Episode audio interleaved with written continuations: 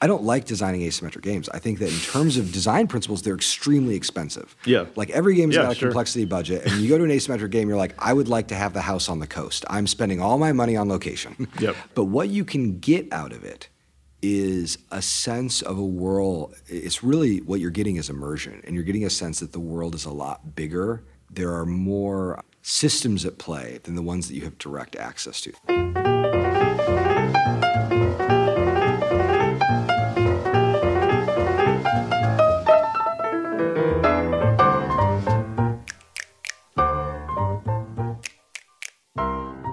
Everybody. This is Soren Johnson, and you are listening to Designer Notes, a podcast about why we make games.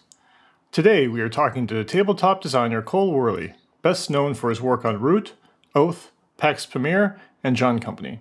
This episode was recorded on March 22nd, 2023, and was engineered by Michael Hermes.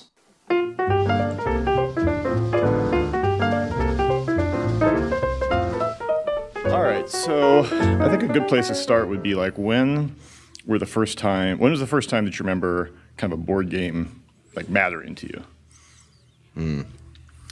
We, I grew up in a family with a lot of kids. I've got four younger siblings, and my parents loved play. They were not obsessed with it, but they just, you know, my, my dad would play make believe with all of us. He taught us how to play sports really young. Right. And if it was rainy, it meant we were playing board games. And so I think some of my first games that I remember playing with him were games of Stratego.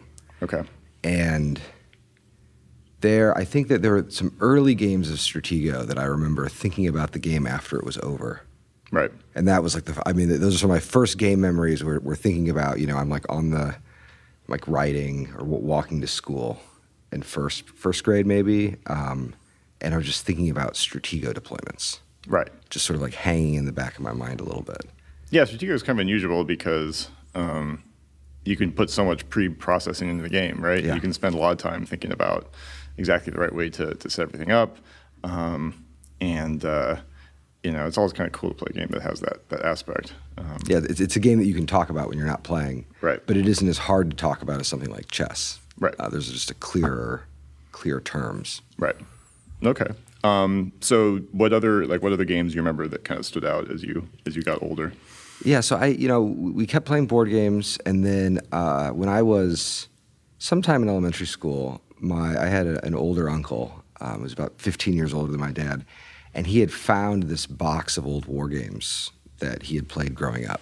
Right. And these are Avalon Hill games from the 60s and 70s mostly, and they were all woefully incomplete. So he gave me a Oh, box geez. that had Chattanooga, Tactics 2, a few other games, Chancellorsville, maybe it was Chancellorsville, not Chattanooga. Yeah, it was just, yeah, not Chattanooga, Chancellorsville.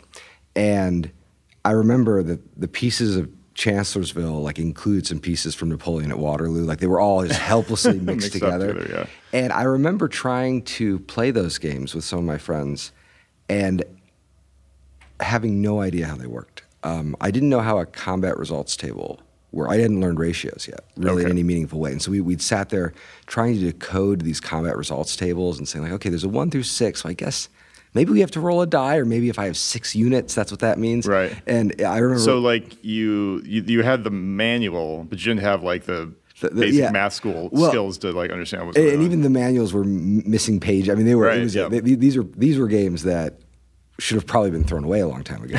but I remember one of my first misreads of the combat results table was we, we, we took the we took the leftmost column and we thought, oh, that's the number of units that you have. So if you have six units, you're in that top column. Okay. And then when the ratios, you know, the ratios were often expressed as uh, dashes. Yep. And so we were like, oh, like a one dash two. That's like one, One- to two. one That's- versus that- two. Yeah, yeah, one versus two, or maybe it's a roll of one or two on a die. So we always had these, these different ways of uh, of sorting through it, and then we started puzzling it through in middle school, where I remember I was I had found a copy of Third Reich at a garage sale, and most of the games. who were you, who were you playing? Were you playing with your brother? I was or- playing with my brother and w- with, with with some neighborhood friends. Okay. Um, and you know, most of the games that I experienced, but and this is true both of video games and of board games, they were mostly things that we like found in the garbage or garage sales, Wow, and yeah. just sort of like piecing piecing together.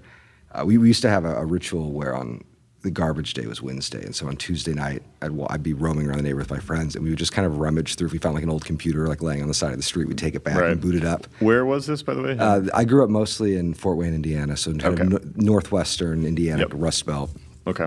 Um, and every once in a while, you'd, you'd hit, hit the jackpot. I remember we found an old 386 that had all six episodes of Wolfenstein on it. Wow. And it was like this was like the, the mother load, and I was I was putting It it was on just every. sitting on the street. It was just sitting on the street. I mean, it was, the computer was in disrepair. I think we got to boot up three times. We might have had to swap. How many supply. computers did you sort through before you found Oh, one? we had like- so many. Uh, one of my friends Wow.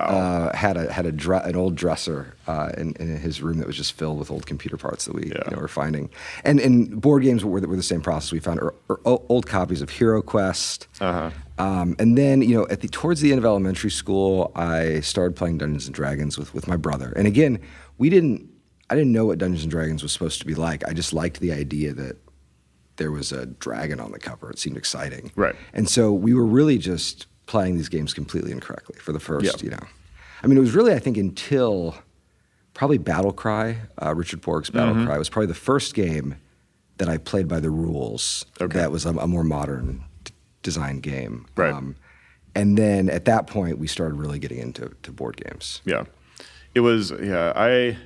So I'm a little older than you, but like I remember also growing, you know, growing up through that time period. Uh, I guess this you there might be there's the internet, I suppose, at this point. Yeah, maybe. Ish. But like you know, but yeah, I don't know if you had game stores around you, but like for me, it was just whatever random game. Like you know, I found like a random copy of like a Victory Game Civil War game, Mm-hmm. uh, some SPI games like Casino and Kharkov, but it was just stuff that was like ran in the back of some secondhand store.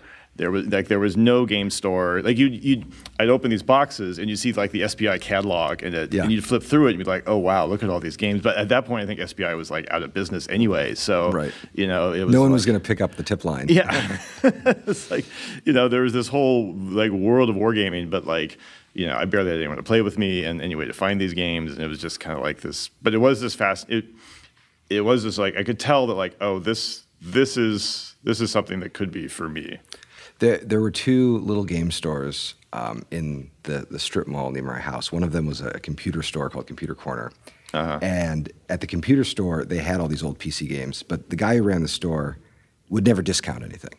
Okay. And so what happened was the older stock just stayed there, Uh-huh. and we only had you know trash computers basically. And I remember like saving up my money for like a sixty dollar copy of Ultima Five or Ultimate Domain. Who at that at that point that game would have been eight years old, Yep. ten years old. Um, but I was just looking for things that had three and a half inch discs, and I, I wasn't aware that I was I was buying something that was probably worth five dollars uh, if eBay had been around then. And then there was this little comic book store that called Books, Comics, and Things that stocked board games. And I remember I bought um, one of the first war games I ever bought was a copy of Wooden Ships and Iron Men, which I I played to death. And it, and it was just sitting. I mean, it was sitting next to Batman graphic novels, basically. Right. You know, in, in the way that actually I, I lo- even now you if you go um, if you're looking for interesting game stores, I always tell people like go to go to hobby shops, like places where you'd buy model planes, Mm-hmm. because a lot of them ordered board games in the late '90s and early 2000s, Yep. and they never sold, and they're often Yep. just still Sitting there. Yep. uh, and you can find really interesting things. Yep. Um, especially you know in the the 90s is such a strange period for for board gaming because a lot of the big wargaming publishers were sort of destroyed by the rise of computer games. You haven't gotten Catan yet in the German invasion. And so there were just these like little basically you were just looking for things that had been um, that had been sold into distribution as you know Avalon Hill was collapsing, Right. Uh, and so you, you'd find them all over the place, a dollar store, any number of places. Yep. Well, so what what appealed to you about these type of games? I think partly it was that they were doing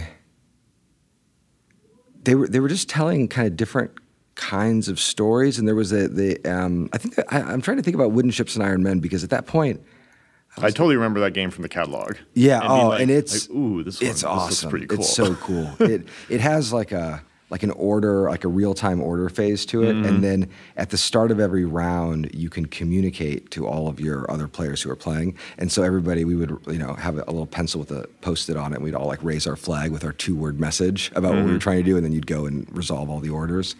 Um, but I remember looking at that game and thinking. Um, that I wanted more detail out of something like Battlecry. Battlecry seemed like it wasn't telling the whole story. Yep.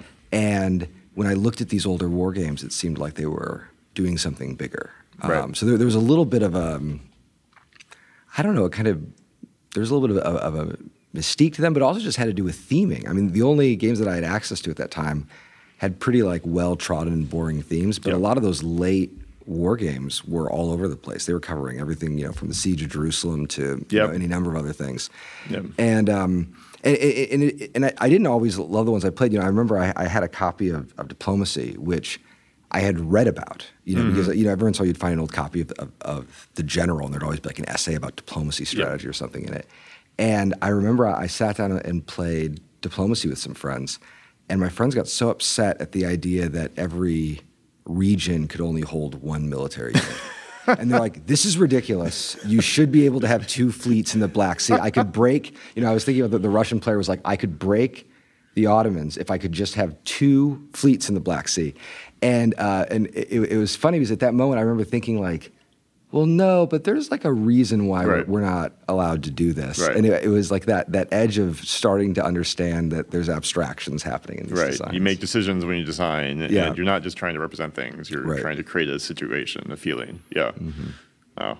Were you? Did you try to design some of your own games during this time? I mostly worked on variants uh, to fix things that I that I wanted in design. So we, we, I used to play a lot of Risk. I played too much Risk, Okay. and you know we had we had and when I was in high school we had like a little Risk ladder basically where we'd re- record who won. We had a little point Wow. system. We- You know I played probably two or three games of Risk a week for. Would it be with the same group? Yep, same same six people. We always played it with six, and we, we found that that Risk when you really knew it took an hour. It was very fast. Yeah. And then uh, when I remember when I was in college, I, a friend invited me to play with him, and it was horrible because it took four hours and everybody was bickering at each other. And I was Yeah. like, these people, they don't understand risk. They're like essential because we're, we're, risk to me boils down to a game where uh, you're trying to make yourself hard to kill. You're not necessarily trying to eliminate the other players. You're trying to make yourself difficult to eliminate.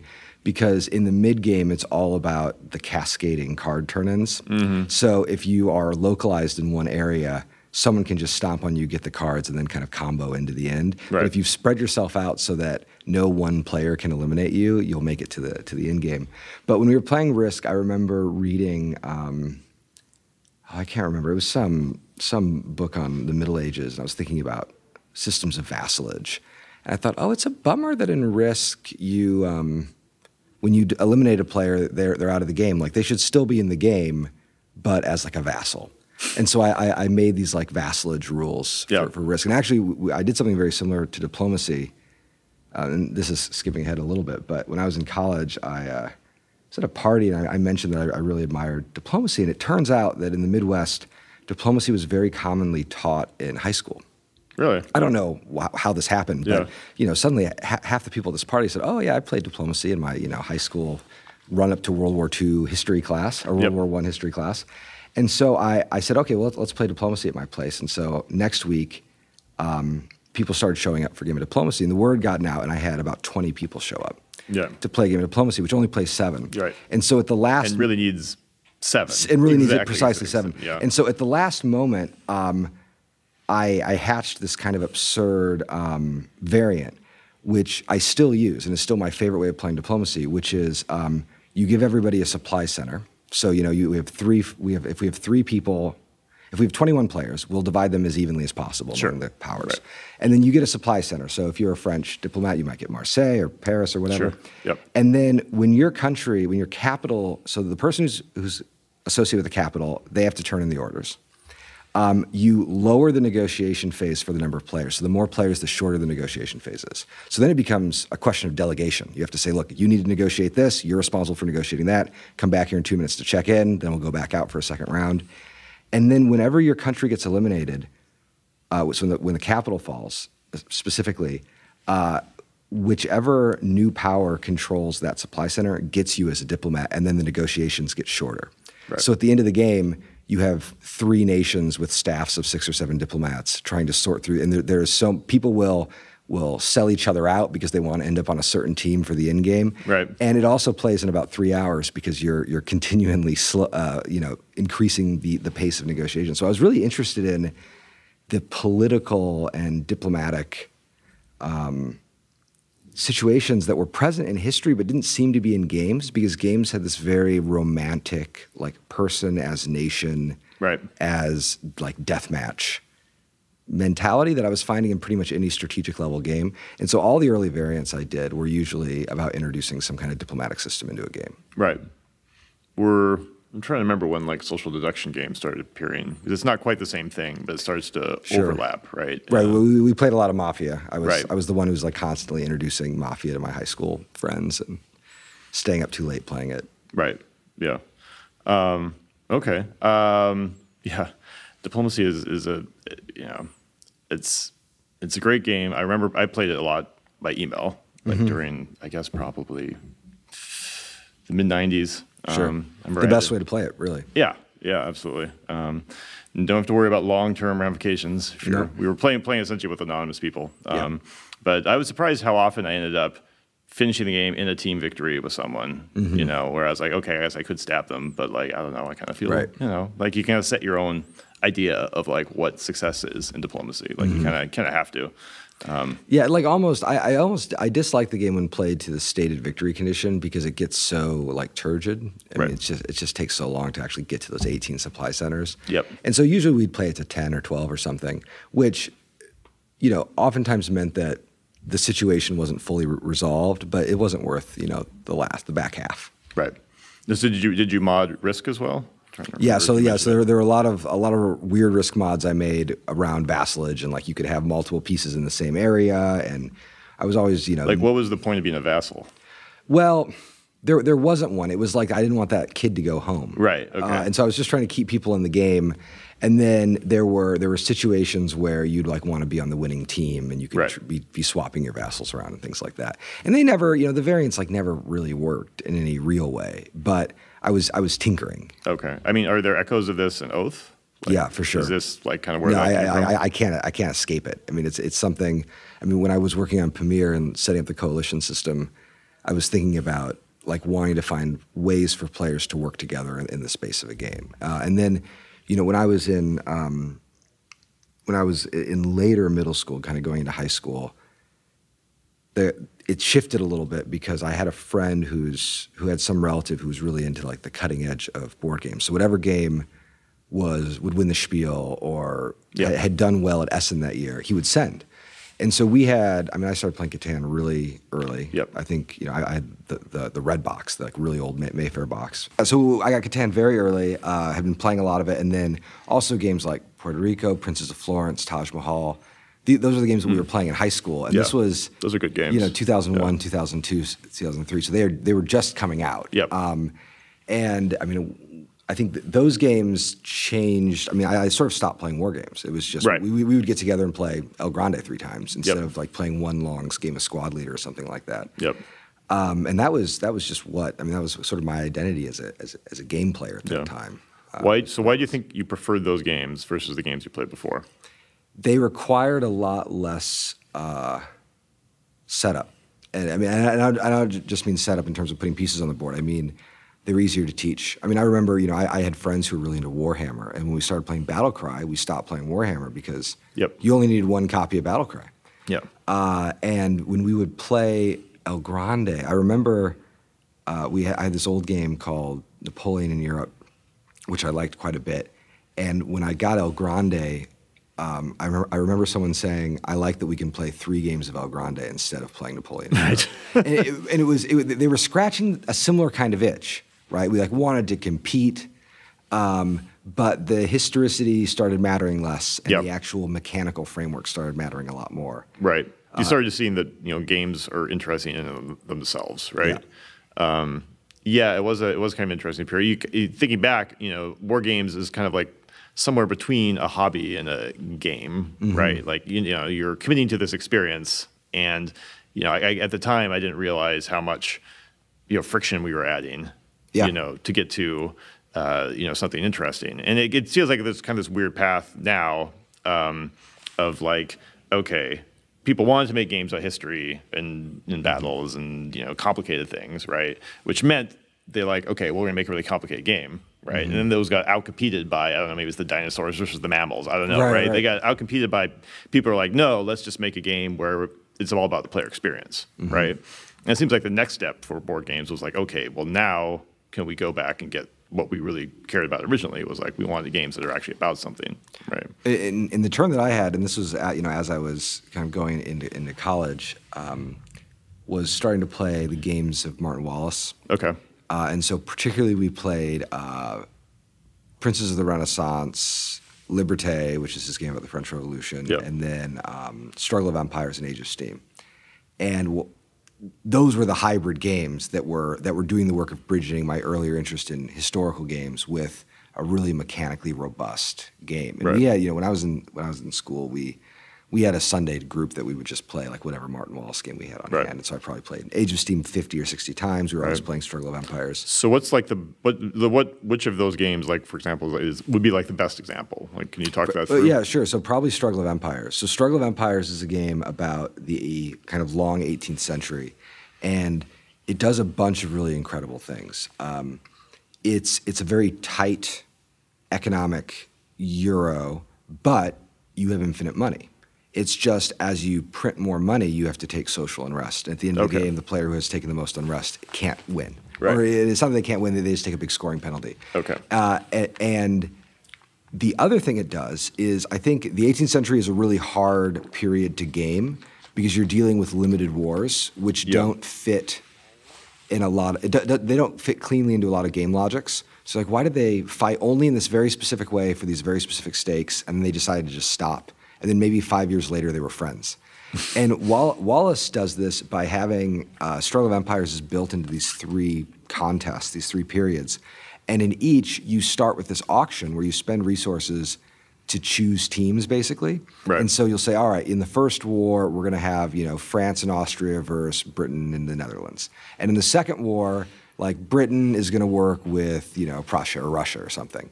And you, you cre- it creates these very weird alliances because what will happen is, as if you're a strong power, your biggest enemy, you want to be on your team with your biggest enemy because you can't hurt them. So if I if there's someone who's Wait, threatening, wait, say that again. You Oh, want yeah. to be on the you on the on the team with your biggest enemy because you can't hurt them. because if you're on the same team, they can't hurt you, They and you can't can't hurt- hurt, hurt them. So what will happen is the alliances are always extremely asymmetric. You always have these two or three huge powers, a little bit like the Seven Years' War, where you've got you know France and um, and you know uh, the, the greater powers, think Austria, kind of working together, but they're completely dysfunctional because they're at the height of their rivalry. And then the smaller alliances with the smaller nations, they are in positions of weakness, but they are actively collaborating. Um, and the, the result of that is, is it creates these like l- lovely limited wars where you're fighting in very narrow spaces on the board for very particular stakes, knowing that in a few turns the alliances are going to get sort of rejuggled. And it, it, it just sort of creates the feeling of 18th century political history with almost no rules. It's very rules light. wow. Okay. Well, that sounds very cool. it's, it, it's a great game, underrated. It's an Right. underrated Wallace. And I think a lot of Wallace's games are. I think they, they they like had their moment, and then he had trouble navigating the transition to the Kickstarter. Mm-hmm.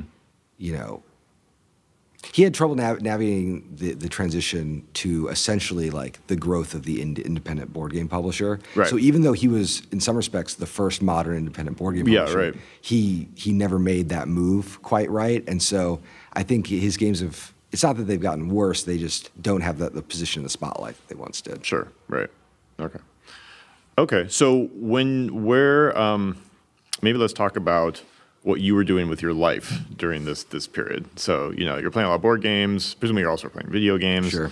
Um, and uh, but what what did you want to do? Like you know where you know where did you go to school? What were you trying to pursue? Where did you ever think about making making games like this type of thing? It, it, it's weird, you know. I, I played a lot of video games, but I had this. I had a weird feeling about games, which is that I loved them, but they seemed fundamentally like something that grown-ups didn't do, which is Right. a weird. I, and I don't think this is not. There's no one. This prejudice is no one's fault but my own.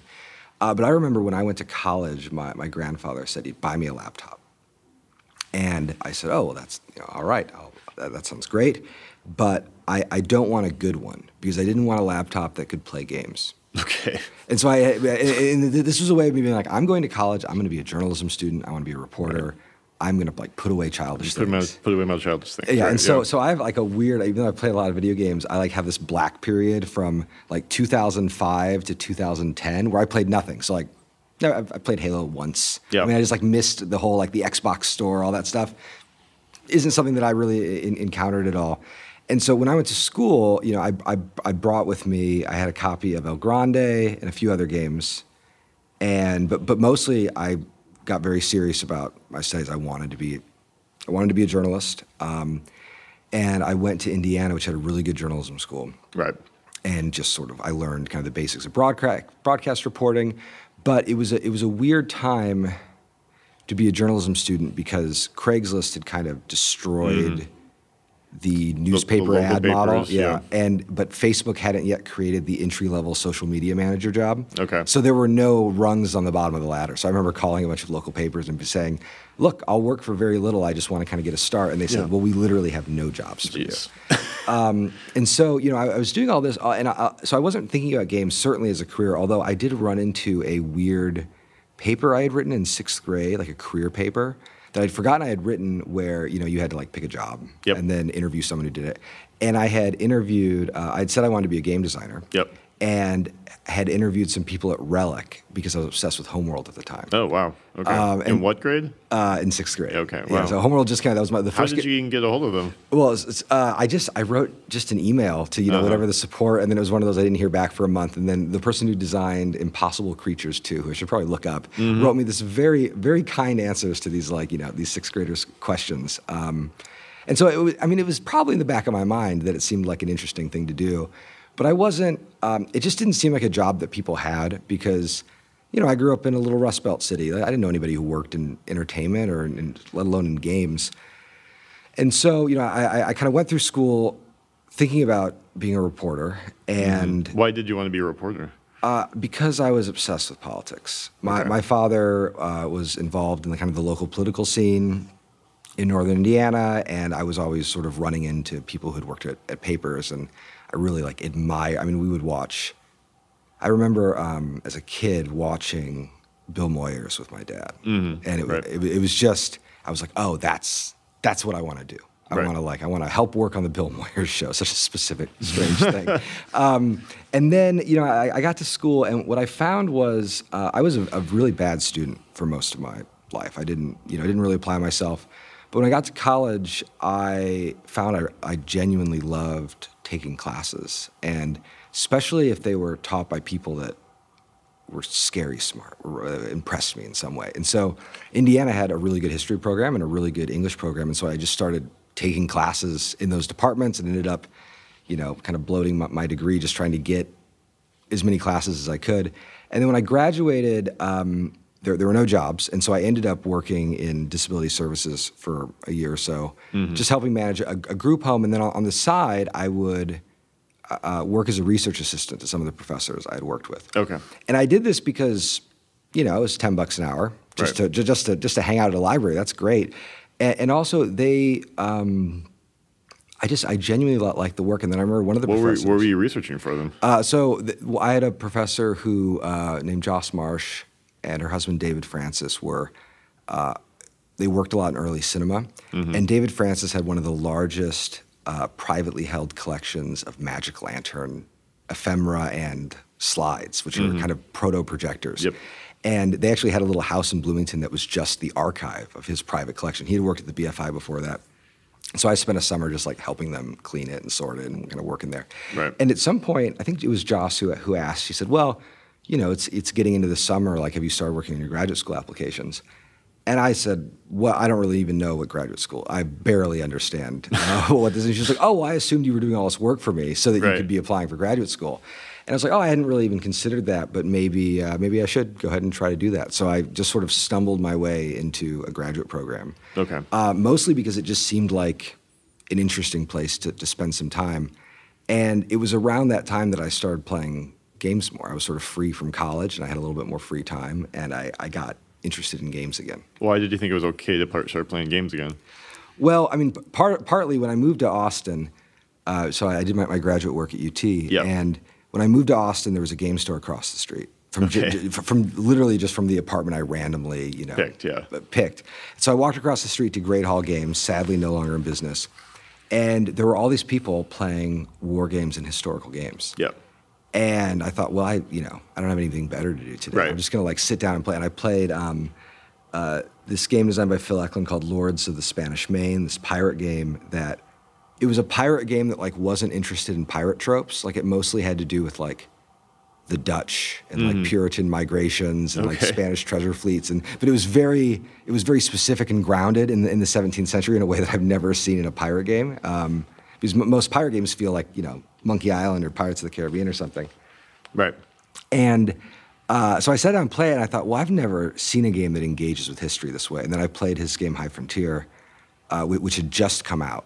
Right. And it, it, it blew me away. I, one of the first games of High Frontier I played, my, my little crew was moving through a radiation belt, and their ship busted up. And I spent the second half of the game trying to rescue my crew. I lost completely, but I had never seen a board game tell so vivid and specific of a story. Right.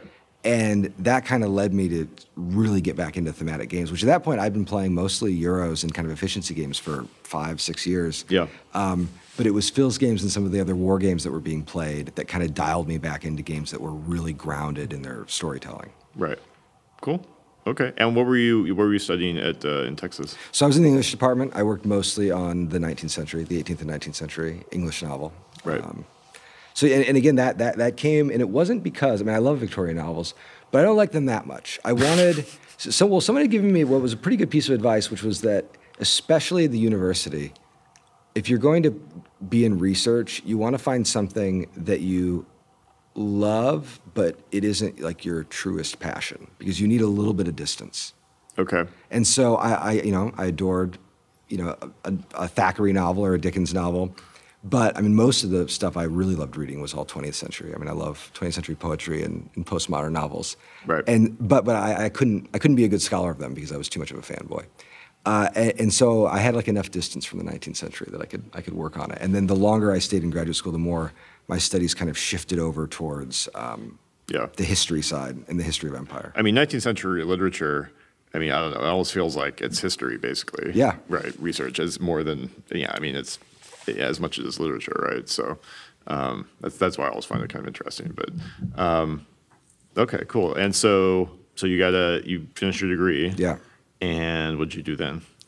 Well, I, you know, over the course of my degree, graduate school is funny because it's hard. Or at least I, I it was a difficult program, and I and I it was- wasn't a walk in the park.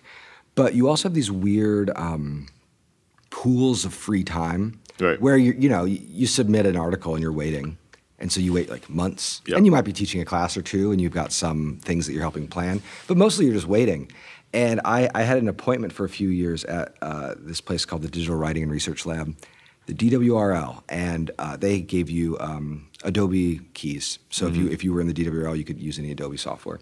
And so I just started teaching myself graphic design mostly because I was bored. I was sitting in a little proctoring lab watching other people teach, and you know, I would you know fix the projector when it broke. And so I just started teaching myself in design, and then while that was going on, um, you know, I'd been playing these games by Phil and and some other designers, and I just started emailing them and saying, "Well, I'd, I'd be happy to, like, you know, I, I want to play test for this game." And then that turned into someone would say, "Well, I need this laid out. Can someone like lay out this this rules aid?" And so I'd, "Oh, I can lay that out." And so I was just picking up little bit work and just trying to make myself helpful because I was interested in games. I wanted to make them better. I wasn't Right. really thinking about a career. I was just Was was reaching out to Phil the first time you'd reached out to someone in the industry? Yeah, it was the first time I reached out to a designer, and he wrote back. You know, the, the next day he was so open. Yeah. and pretty soon, I uh, I was on these like email threads with about six or seven other people, who in retrospect were like, that was the little design brain trust, where he's That like, he yeah, used. like here's my idea, and people would react and talk about it. Yeah. And I really, and a lot of this was just happening in email threads, and there wasn't it wasn't very sophisticated stuff. And I, I Were these people mostly local to him? Because like, how would he? Back then, it seems like it would be a lot harder to if you're trying to design a game, get feedback on it if people were all over. So there were a couple centers. You know, it was him and his son, and a, a couple people local to Tucson, and then there were a few other places. Like there was a group in Germany and a group in Sweden who he had some relationship with, Right. and then they would start, you know, uh, tossing out their ideas. And I, I helped playtest a game of his called Greenland, which is the first game I ever really worked on, where I can look at that game and point at conversations and things. you and I, had. that I was like, yeah, that you know, we like changed that. And uh, Greenland was a really interesting game. It's a it's a survival game about the Norse in Greenland, Mm-hmm. and it's sort of a reverse colonization game because the Norse get to Greenland and then the, Right. the Inuit come later, and then the small ice age happens, Yep. And the, the Norse can't lose. can't have cattle anymore, Yep. and, and They have to leave be done or die, I yeah, guess. or- yes, some combination, Yeah. right? Um, and I, I really enjoyed wo- working on it, and then it was over that process that he said, "Well, would you be interested in working on a game? Like, do you actually want to design one?" I said, "Well, I'll, I'll, I'll think about it," and that led to a kind of string of, of history games that I did that were done. You know, I think Phil liked working with me because I I didn't bother him that much. So Mm-hmm. I would say, okay, I'll go work on this game. When do you need the files? And then I would just give him the files, and he would kind of look over everything and say, yep, this looks pretty good. Let's send it to the factory. I need it, you know, because it's going to come out at Essen. Right. Uh, and so it was a very Okay, that sounds very straightforward. Like, yeah, no, it- were- it- I don't know that he ever like really played John Company, the first edition of John Company. Really? Okay. Because at that point, Pamir, well, from my perspective, it was great because Phil had a, a built-in audience. right, sure. And so I think one, one of the hardest things, this is always a hard piece of advice to give to people who are breaking into the industry, where they'll want to build their audience from scratch. And I always tell them, like, I kind of don't even know how to do that. Because Yeah. what I did was I found a group of people who liked the same type of games I liked yeah. and I sort of commandeered that audience. I mean, commandeering is too aggressive of a word. I just, I, I, I already had a pre-built audience. Yep. And then when I kept catering to it, eventually when I went off to do my own thing, many of those people came too. I see. And that's very different from saying like, here's my idea, like Yeah. like it on Steam, and we're just going to build it from. Yeah, I don't. up. I don't know how to do it either. You know, Sure. for my career, like I piggybacked off of mm, Civilization, right? Right. And um, you know, in here at GDC, that's where we're talking. You know, there's gonna be a lot of people telling people like, "Oh, this is how you know it's really important to build your community, and you got to make sure blah blah blah." But like, I don't know how. I. I don't know if someone really does that from scratch. Like, it Yep. seems like a miracle every time it happens. You know. Well, the, the first edition of Pamir sold 3,000 copies, which was never in doubt because Phil would say, look, I'm Yep. going to print 3,000 copies. They'll sell over about a year or two, Yep. and then I'm going to go on to the next game. And his, his whole business model, I mean, I, I loved his business model because it was built around things like German postage rate discounts. so like you had to build, the, the games had to be a certain size, they had to be under a kilogram because he knew he could ship them fast enough. Yeah. And later when he moved to Germany, you know, he would tell me like, well, this is how many games I can like fit on my bike rack, and I'm going to bike down the hill to the little post office and ship them off. So it's very, you know, kind of artisanal. Wow. Yeah. Um, but uh, Pamir sold, Pamir sold faster than expected. Would you sell everything direct? Is that Almost everything was sold direct. Wow, Yeah. So that you know, un unless you were a store that wanted to buy, but he, he never put things into distribution. And back in those days, you know, he would his whole schedule was built around Essen, and because he, he would he would have a little booth at Essen and, and sell there. And Would stores buy the stuff direct? Yes, some would. So, Right. and actually, the store that was across the street from my apartment in Austin was one of the few stores that did, because I'd never seen his stuff in stores. And Right. here was basically his entire catalog. And I think it was just a matter of one person at that store liked his stuff and would just call him up or Yeah. send him an email and, and order it that way. Uh, so I, I had done those things, and I'd also been writing about games, and I'd written a few essays about them, and I just started because you know I was doing a lot of writing in my day-to-day job, and thought, okay, well maybe maybe I should do reviews. I like games. Yeah. Maybe I should be like writing games in my in my spare time and things like that. Um, and and, and it, but it had been just a little a little side note. And then when I was defending my getting ready to defend my dissertation, I was I was you know it's a classic graduate school problem. You're running out of funding, and you're Yeah. like, can I? I mean, it's, it's a little bit like launching a game. You're like, can I finish this game? you know, before we run out of money. Um, and I, I delayed my dissertation defense because I was finishing John Company, Okay. and there was I had too much to do. And so I, I remember I went to my advisor, and I was very careful to never tell anyone I worked with the university that I was working on games in my spare time, because there was a, a perception uh, at the university that if they had any kind of side hustle, they weren't serious about their academic work. Huh. And, Okay. and that's because it was a very, very competitive program. Okay. And so, you know, if you, these That's kind of it's really sad because like kind of seems like it's very important for an academic to have like multiple interests and multiple like Well, and a lot of people were working. I mean, I was working at this little cram school on the north side Yeah. teaching SAT prep on the side. I would, yeah. I would never tell anybody I had that side job because as soon as you told them, they'd be like, well, you're just trying to go teach at a community college and kind of get the degree. You're not interested in actually like playing the R1 game and getting Yeah. into the research world.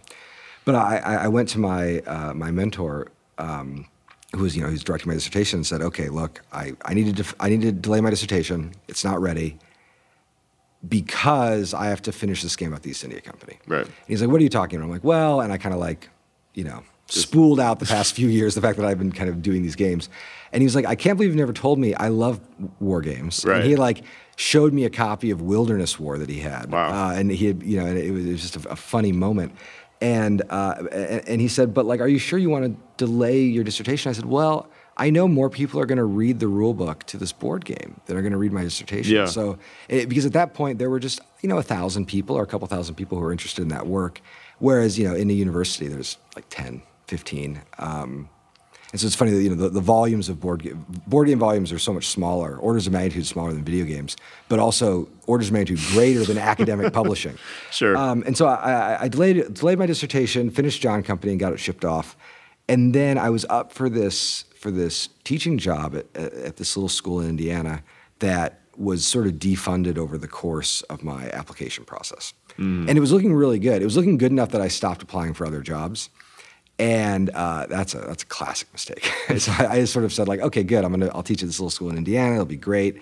And then that job evaporated, and I didn't know what to do. And I saw a little job posting on Twitter of all places that just said, "Hey, we need a development a developer over at Leder Games." wait you know hold on let's back up Yeah, sure. you actually skipped over essentially your first games Oh yeah, sorry, yeah, Right, like you know, like and I, you know, I wrote them up and they got sent off and that was it. So because that's a pretty big deal, just period. Like anytime someone makes their first game. So Yeah. which which so Phil said, hey, okay, like you know, you seem to be have good ideas. Like, do you want to? How many people would he have done that with?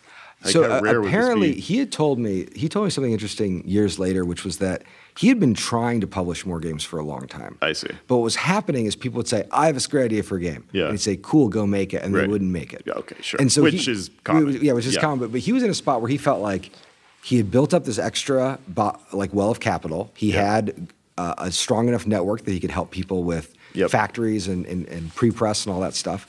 But he didn't have titles to publish. Yep. And so as he was working, he said, "Well, like you should go work on a game about Central Asia because I know that's you know you're you're working on a chapter about Central Asia, so if you think there's a good game there, you, you should you should go do it."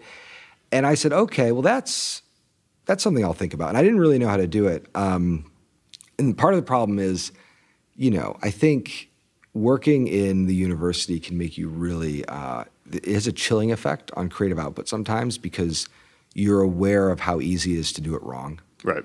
And so I thought, okay, I want to make a game about Central Asia, but I really don't want it to be like a piece of Orientalist garbage. Right. And so for that reason, I don't want this to be embarrassing. I don't want this to be embarrassing to me, to my advisors, to Yeah. my chil- you know, to my family. Um, and so I, it took me a long time to figure out how to make this game about Afghanistan. And the core problem was I started designing it. So I, I thought, okay, I want to make a game about Central Asia. I think, I think that And you mentioned because you were already so you were already doing research on this area. Yeah, yeah. That So I've like been one of your doing- focus- yeah, was that I- your what your dissertation was? Or well, was so so my dissertation was about um, it was about perceptions of space and time in the 19th century, and Okay. what, what what made it interesting was that I didn't talk too much about the railroad.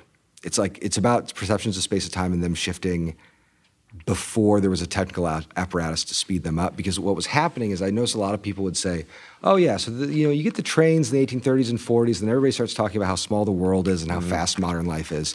But when I started reading about the the actual like letters that people were writing, they were having those conversations like 30 or 40 years before the telegraph, before the trains. Right. And I thought, well, what could have happened that would lead people to do this? And I'm like, oh, it's actually it's the global empire. Right. Um, and and the, the global empire is this it's this odd confidence game. And I always think about the example of of India and the telegraph. They they dropped a telegraph line in the 1850s that connected London with uh, the company's holdings in India. Yep. Uh, it didn't work though. It was fishermen were constantly pulling it up. It was getting sliced all the time. Okay. Uh, but everyone would always pretend like it was working. and, and so it was, it was just a moment like you're like, look, London, I'm going to call dad. You know, like I'm, if there's if there's a problem. But like they pick up the phone and they just had to pretend like they were actually talking to the police. And in fact, you know, it was a dead line. Wow. Um, and so I was really interested in that and just sort of how how people got around and existed in a world where their family members are living, you know, six months in the past or in the future, depending on how- you know Right, wh- wh- which you directions, them, yeah, yeah. Which, which direction the letters are going. So one of those chapters I wrote about was um, about this guy Joseph Wolff, who is this missionary, and he read a report in the newspaper that said these two men are hostage in the city of Bukhara, and he said, "Oh, I'm gonna I'm gonna rescue them." Right. And he goes on this insane journey to rescue these people. He gets there, and they are they have been dead for a long time. Yep. And then he goes home, and the whole the the journey is so peculiar because it relies on him assuming that the world is more connected than it actually is. Right.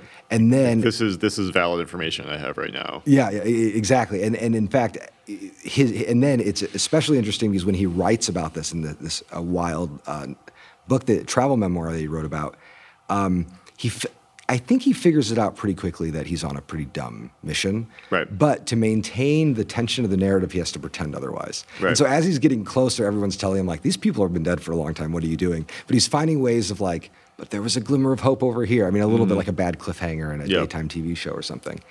And so I, I've been working a lot on these travel narratives and just pe- you know seeing people experience the bigness of the world, and then that had brought me you know into learning about the history of Central Asia and thinking about like why you know why do we have these khanates in the 19th century? What's going on there? And you know how how is the how is the is the company you know trying like what, what is it what is the British East India Company trying to accomplish in what was called then the Northwestern Frontier, and learning a lot about you know the history of the of the the, the Sikh kingdom and and the the, the Russia's Western expansion, and so I've been thinking a lot about the politics of the period. Was, I was really interested in it because Central Asia it was just something I, I knew nothing about. Yep. And you know, and there's actually there's a bit of a of my, my history with games that I left out, which is that I loved designing games that I would never play. Like when I was in history classes in college, I would oftentimes like I remember I was in a Byzantine history class and I was learning mm. about the themes systems and how they Yep. did their levies. Mm-hmm. And I remember kind of like sketching out in the margins like, oh, that's like a cool idea for a game.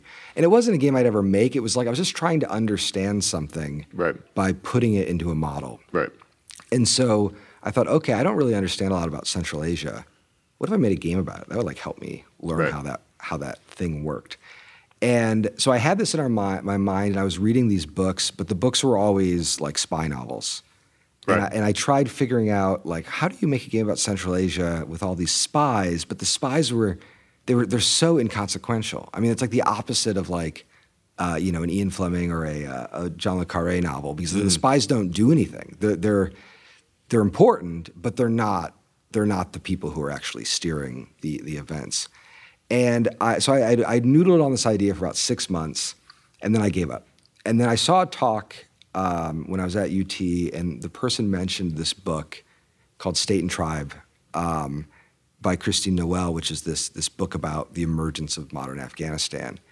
And I read the book, and suddenly, like every little fragment that I knew about the period, like Right. locked in a single picture. And I was like, oh, this is about an empire that which itself was a weird relic of the Persian conquest of India and the rise of the, the Mughals.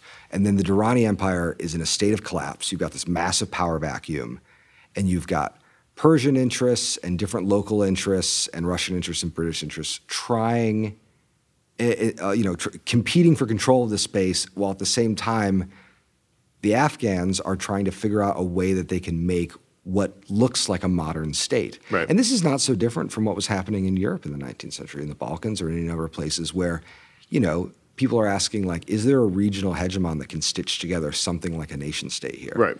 And s- as soon as I had that in focus, I thought, okay, I'm gonna I'm gonna try to rebuild this game. So I, I created a draft for Pamir. I sent it to I sent like the rules and some PDFs to Phil and said, okay, here's the game. And about a month later, he wrote me and said, cool, I want to buy it. Here are the terms. And I remember I He got didn't have any like feedback. On no, he, he said, you know, it needs work. It's not done. Um, but he was like, I, I want to go ahead and, and, and, and just let, let's secure this. We'll put it on the schedule. Do you think you can finish it by, you know, in, in eight months or something? And I remember I got that email at like four in the morning because he was in Europe at the time. And I just couldn't sleep. I mean, it was like one of those, like, I mean, I think he gave me, I think I made, I think I made 2,500 bucks and like he paid me a $1,200 advance. Right.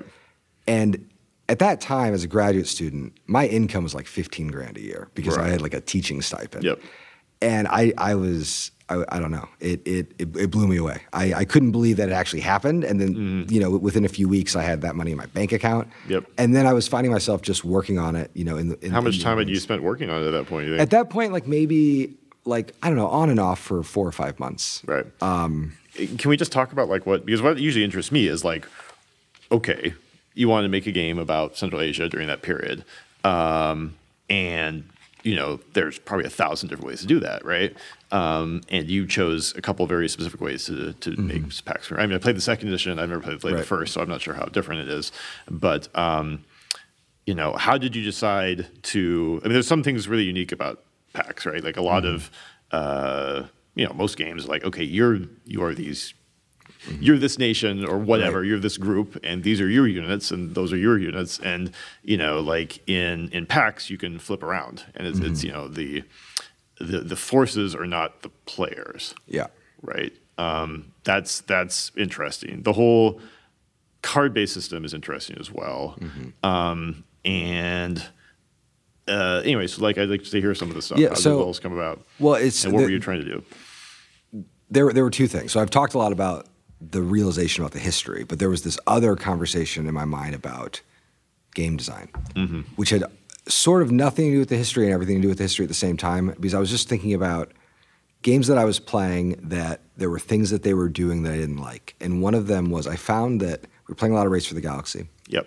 And I noticed that in tableau builders like that, um, you care a lot about your opponents in the early phases of the game, like a lot. Like Yeah. if you're going to explore, I'm not going to explore, Yep. and you know you, you're always trying to read the read each other. But as you build out your tableau and your capability, you're caring less about them. I mean, really, that's what, what you're building. You're building the ability to not care about the other players at the table. That's true. Yeah. Um, and so the tableau builders were always ending where I was just like looking down, where at the start of the game I was always looking looking, across. Right. And so I thought, I want, could I invert that? Like, would it be possible to build a tableau builder where at the start it doesn't really matter what you're doing, and then at, about halfway through the game you start really caring about what the other players do, and that by the end of the game you are thoroughly entangled with, with them, and the coalition system kind of came out of that, and it, you know, PAX Pamir has a, um, a scoring a scoring structure that basically says you're going to be on teams and you're going to work together. And when you're on these teams, your resources count collectively, but the prize pool is only going to go to particular players within that team. So there's kind of always two races. Um, or one way to think about it is there are kind of two scoring axes in the game, and the game is about dominating one scoring axis or the other, and then the third element of the game is dominating the fight to determine which scoring axis is going to count. right. Um, and so I, I've been thinking about that. I mean, really, in kind of an abstract, uh, in, as an abstract uh, problem. And the game that helped me think about this was Pax Porfiriana, which is the kind of first game in what we now think of as sort of the Pax series. And Pax Porfiriana is a game that Phil made about um, the Mexican Revolution.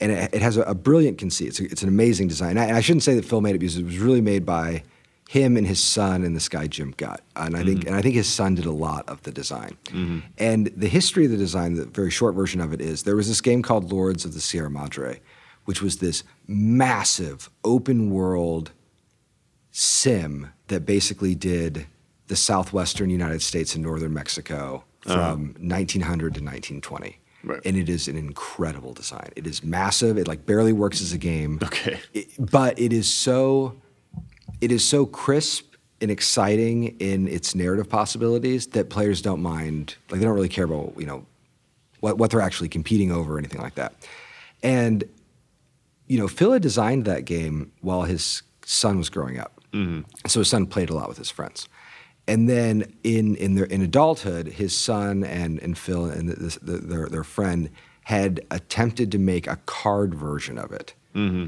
and in in what I love about Pax Porfiriana is that it it it, it collapses like the weight of a star into like a sugar cube. There's all of mm-hmm. the history is still there. It's just hidden in really interesting ways in the design. And they did it by saying, okay, here's a market of cards. You're going to be buying cards from the market. You're going to be playing them on building your little tableaus. You're playing hacendados, so you're you know kind of influential figures in the Mexican government. And the core idea is here we have Porfirio Diaz. He's kind of the corrupt president of Mexico, and he's old, mm-hmm. and he's going to go away soon. But when he goes away, who gets to be in charge of Mexico? And Phil and, and the design team, the way they sorted through this is they said, okay, let's imagine there are these four moods, and they call them re- re- regimes in the design. And so if, if everyone is happy with, with Porfirio Diaz, we call that the Pax Porfiriana. And then at that point, the player who has the most loyalty. So when, Porfirio, when Diaz gets sick and goes away, whoever was the most loyal to him, they get to be new president of Mexico. Right. But let's say there's a Marxist revolt. Mm-hmm. In that case, the person who has the most sort of like influence with the Marxists is going to win. Yep. And let's say there's a military coup. Well, then it's going to be about controlling the military. Or let's say the U.S. intervenes. Well, how close are you to Teddy Roosevelt? Yeah. And then so as players are building, they're they're kind of building these different types of victory points. But at the end of the game, you only check, okay, do you have the right kind of victory points? And mm-hmm. then you're gonna you're gonna take it. And so I thought, okay, that's a great framework. And then I tried to build it out into more explicit, a more explicit coalition framework because I felt like if you and I were both trying to get close to Teddy Roosevelt, we should be working as if we were on a team rather than just two players collecting blue stars. Right. Um, and so Pamir's design was very much like a riff on on Porfiriana in in the same way that the early games I'd worked on were, you know, essentially variants. Um, but I ended up And you felt like it was a good match for Central Asia because Yes. you felt like there were historical echoes between kind of the two periods. Yep, and it was, it was one of those, you know, you have a big list of, uh, I always, I do this exercise when I'm designing where I write, like, here are the characters, here are, like, the scenes that I want to have happen. Uh, and then you ask, like, is the game strong enough to support these moments? right. So I know, you know, it, it's never about, like, does this particular thing happen, but, like, could it happen within the space of the game? And it seemed like a, a good match for Central Asia because both areas are borderlands. Mm-hmm. Yep. And they're borderlands that get dominated by like little political enclaves, Yep. right? And so you have, you know, you have Sonora and Chihuahua, and you have these like small landowners who have a lot of power in their very limited jur- jurisdiction, which is a lot like the little city states. They're not really city states, but little little cities and local powers in Afghanistan. So Right. it felt like a pretty clean match. And I think a lot of the when Phil started working on PAX Renaissance, I said, I don't know if it's a good fit for the system because you're not working on a borderland area, Yeah. and so it doesn't, you know, map. Uh, but he, they were able to make it work in a different way. Um, and so, you know, we, we I had kind of built through that stuff, and that gave me a basic formula. And then as I was going through the game, I would I, I kind of started with a very Pax Porfiriana game. It was almost like just a mod of it. Yeah. And then at, the longer I worked on it, I kept just subbing out systems. And so one, one of the first things that happened is I got rid of money. Okay. Because uh, there wasn't a lot of money circulating in uh, 18th century Afghanistan, Right. it, in, in 19th century Afghanistan. It um, part of this part of this problem was just because most of the circulating currency was stolen from northern India in raids in the late 18th century, and so once that dr- dried up, there just wasn't cash. Like there's like a there's a famous like liquidity crisis that happens in Central Asia where there's just not the influx of, of capital coming through, um, and so I thought, well, okay, well, it's not. It doesn't really make sense for someone to be wealthy and have all this money and be able to buy all these baubles because that wasn't really how power worked. And so I decided to instead change the money system to something more abstract. And so the, the money, uh, which they're still called rupees, but they represent political capital. And so the idea is you accrue political capital, capital in a variety of ways. And then when you spend them, you put them into circulation. Right. And so, you know, when you buy a card from the market, you, you place these coins on all the cards before, and if anybody buys those cards, they're going to get whatever political capital happens to be sitting on those Right. on those pieces. Uh, and what that did was it created this world where I thought about the the cash economy of the game like a water table. Right. And so, you know, you can hold it all, but players can take moves to like shift the water table over, and then all the political influence will start running in other in other areas. Uh, and pretty much every part of the design, I went through and found like, okay, I want this to behave in this way, or and actually all my the work I had done on travel narratives.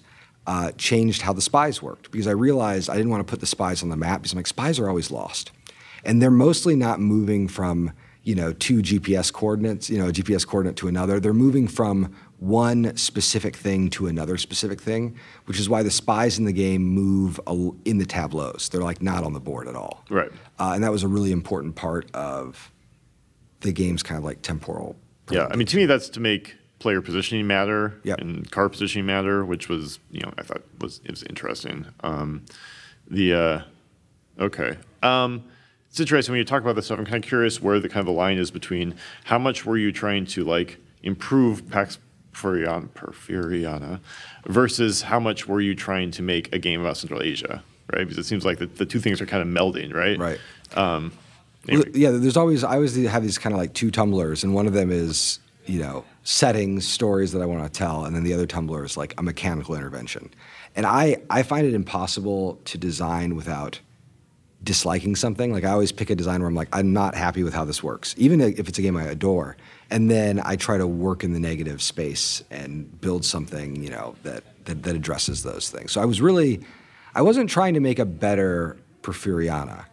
I, I really wanted to just make a game. I mean, fundamentally, I wanted to make a game about Central Asia, and then I also wanted to make a design that did something different with that type of game. But it wasn't. I didn't. I never felt like I was trying to like um, improve upon right. the game. Well, I guess you're you're building. You know, you're Yeah. you're building off of it, and, and you know, like so it was.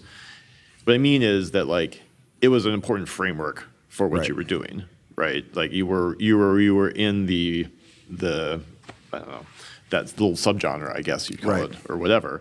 Um, and so the decisions you were making were still based off of like, okay, I'd like to do X instead of Y, but in that kind of space Yeah. right?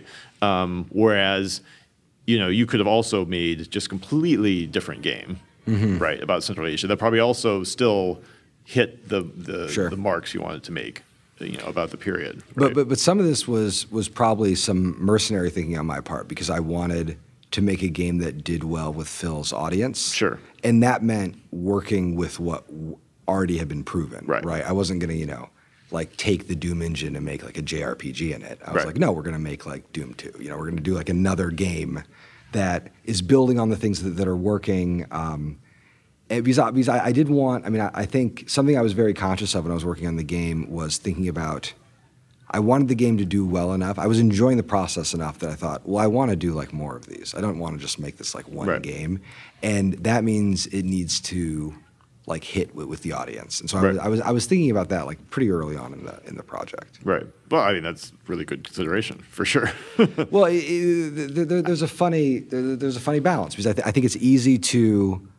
Um, I think that when we, we think about games, it's so funny walking around GDC because I see a lot of people who are like, they take the, and I mean this in the worst way possible, they take the like disruptor mindset into the game space and they're like, ah, this is my like earth shaking idea that's going to change everything. And that to me is like a profoundly unhelpful way of thinking about how to make good works because you want to be building on something that already that already works. Right? Yeah, yeah. Cool. Um, I have a couple questions about kind of like some specific things about how Pamir works that I Mm-hmm. found kind of interesting. Um, one is that the whole clear the board mechanic Mm-hmm. of like when um, you know when you do the victory you, you the victory determination and one of the nations is ahead by a lot. Uh, you know, I you know that's. That's all very interesting because that's why you know keeps people from you know they've considered switching alliances. Um, I mean, I think a lot of a lot of interesting game design is you know early on you have like kind of like the like the most brute force of like it's just risk we have a bunch of have a bunch of everyone's got their, their armies we're just smashing them into each other um, and kind of like what makes uh, what I'm usually more interested in conflict games is games where like there's very strong limits about who you can attack when, and like otherwise it, it kind of does to some extent. If you're going to do a game where you can do anything, you might as well just play diplomacy. Yes. Right. Um, and so I feel like that aspect of PAX is really of, of Pamir is really interesting.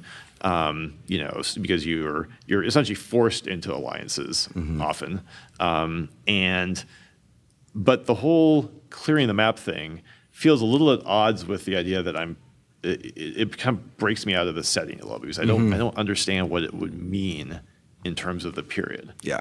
Well, mostly it's so in, in, in this is a part of the game that that board clearing mechanism was one of the first things I wanted, and that's a difference between the first edition and the second edition. Oh, okay. And it because the first edition didn't have victory points, so it was a little harder to score. Okay. But it was just winning the game. So you would like arrange things up, and you'd have the right influence, and then you, if you essentially had scored like the most points, that's just victory, and the game's over. Right. And I thought, well, the problem with this is that isn't telling the full story because if you look, if you start, you know, let's say 1823 and we go to 1850, there's moments where one faction achieves dominance, but then 10 years later, there's like a second contest.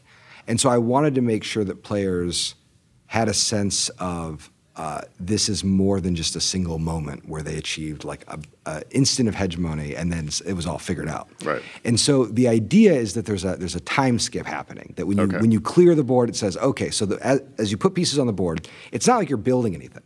I mean, and, and, and this is this is funny because Pamir has like the build action in it, but most of what you do in Pamir, you're not constructing anything. And this is, I always tell people that I'm really interested in civilization games that aren't Civ builders. Mm-hmm. You're not building anything. What you're doing is putting things that already you're putting edifices that already exist in alignment with yourself or with, your interests. And so as you put pieces on the board in Pamir, it's like ossifying into a mm-hmm. particular conflict. And then the moment it resolves, everybody goes home. Right. And you kind of like clear the board out, and then players will in in the the, the kind of second act kind of rearm the board a second time, and maybe it looks like it did the first time, which it sometimes happens, and maybe it doesn't. And what that does is it gives your cards this kind of half life where if you play the army of the Indus and you throw a bunch of British blocks on the board, you know, if the Brits achieve dominance, the fact that you have the army of the Indus on your tableau is not going to help you anymore. They, they, they've already Right. done. They've already done their They've thing. already done their thing. Maybe you, you keep them for their uh, administrative capacity, but you need to be holding cards in your hand and thinking about the market so that you know, ten years later, you can you can do do the do the second deed. And this is something I've gotten really interested in design more generally. Is just thinking about how we deal with different kinds of temporalities and breaks in play, because it is a place where I think games really struggle to handle negative space Right. because it, we- want to create smooth experiences for players so they can just kind of like fall into it and just keep pressing the next turn button. I mean, this is something that I feel like you know probably Right. more about than most people. Um, but there are these like cool and hot periods where there'll Yeah. be a lot of activity in like a five day period and like nothing happens for three months. Right. And those are really important to telling some of these some of these Yeah. stories. I mean, one of the biggest issues with, with just like most vaguely historical games is they just have a concept that like, I mean, Civ has this problem 100%, right? Like this idea- concept of like, oh, I created this warrior and he's just going to stick around forever.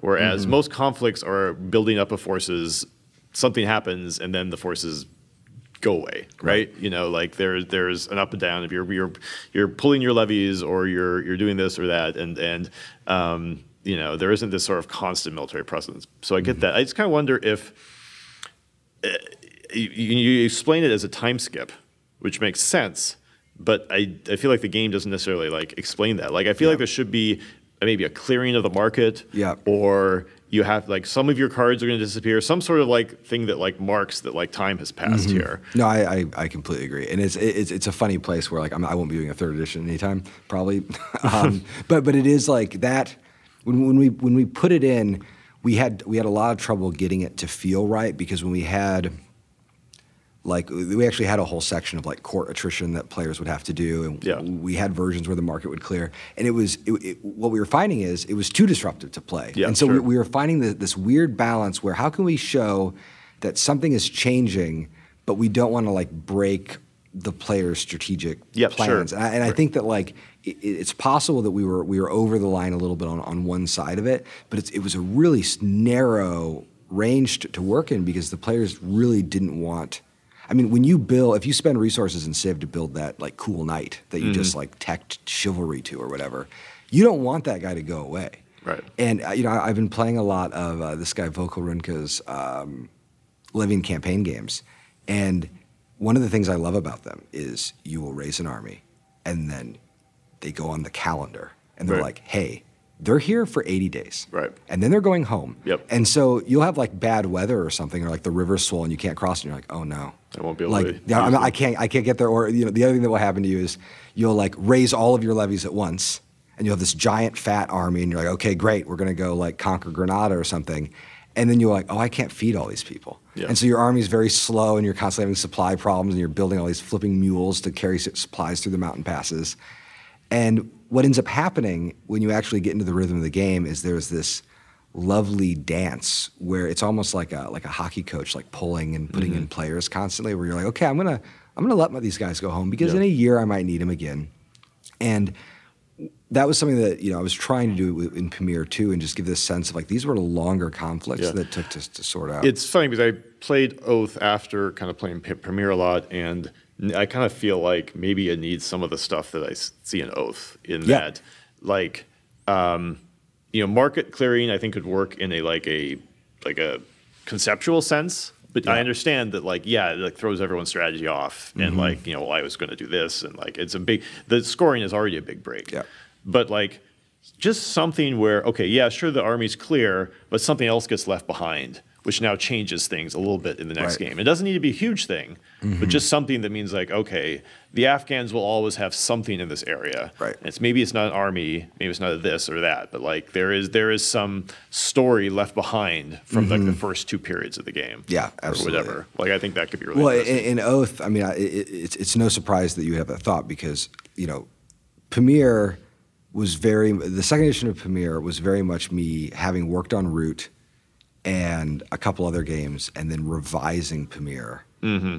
to you know, I mean, I, I just had learned a lot. I mean, Pamir was my very first game, and Pamir is filled with overly cautious design. I feel like the biggest mistake that I made, I, I, I, I wonder if this is common, is I think early in my design, I was very conservative because I, I would build a little working system and then I desperately didn't want a card power to like break that system. Sure. So my default was always very conservative system design because I didn't want to break the things that were working.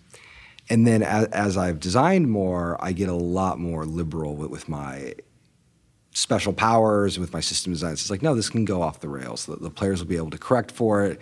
And if it has if it has thematic and narrative resonance, it's usually worth taking a risk with, with the core system. And, and Oath, so Pamir was very much putting in all these lessons I had learned. And then Oath was the first game I made after I had finished the second edition of Pamir and was very much a reaction to Pamir. Like it was, it was thinking about the kinds of things that the PAX games struggled doing Right. and trying to find a way to, I mean, I wanted to make a PAX game without using any of the PAX mechanisms and try to like, how do you get to the same,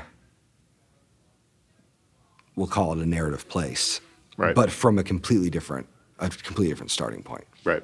Yeah.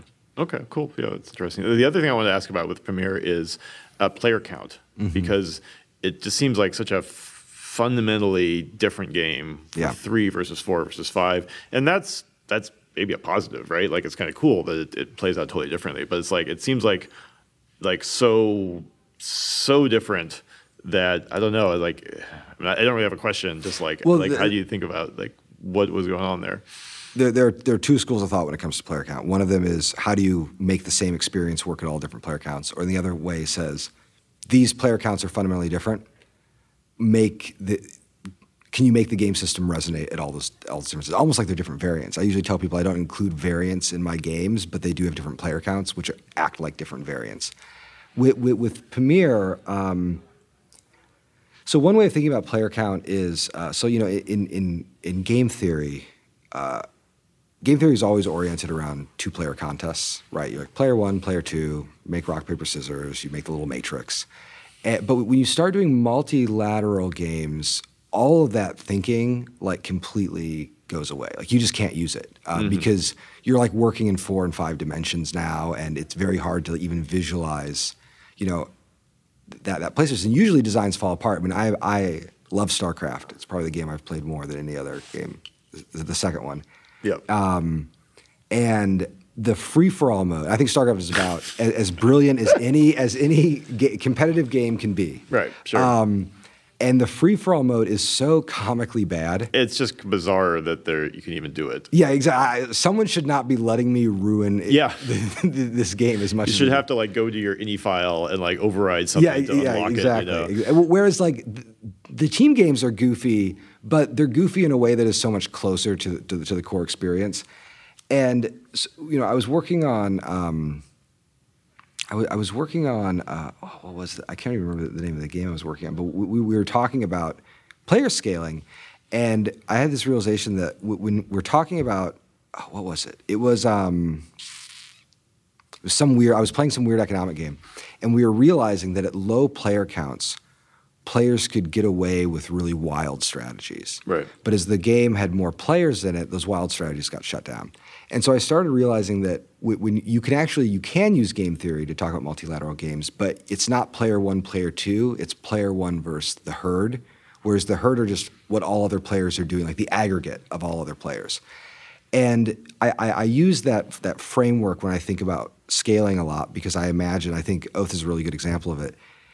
You have one player who's trying to do something, and then how many other players are going to be there like running interference on that strategy? And in a lower player count game, there are few, the, the herd is weaker, so there are more wild strategies that are permissible. There's more player control. Um, Right. In in in John Company, um, John Company always has the same number of actions, no matter the player count. Basically, uh, th- there are reasons why that's not true, but um, you know the company is the same size.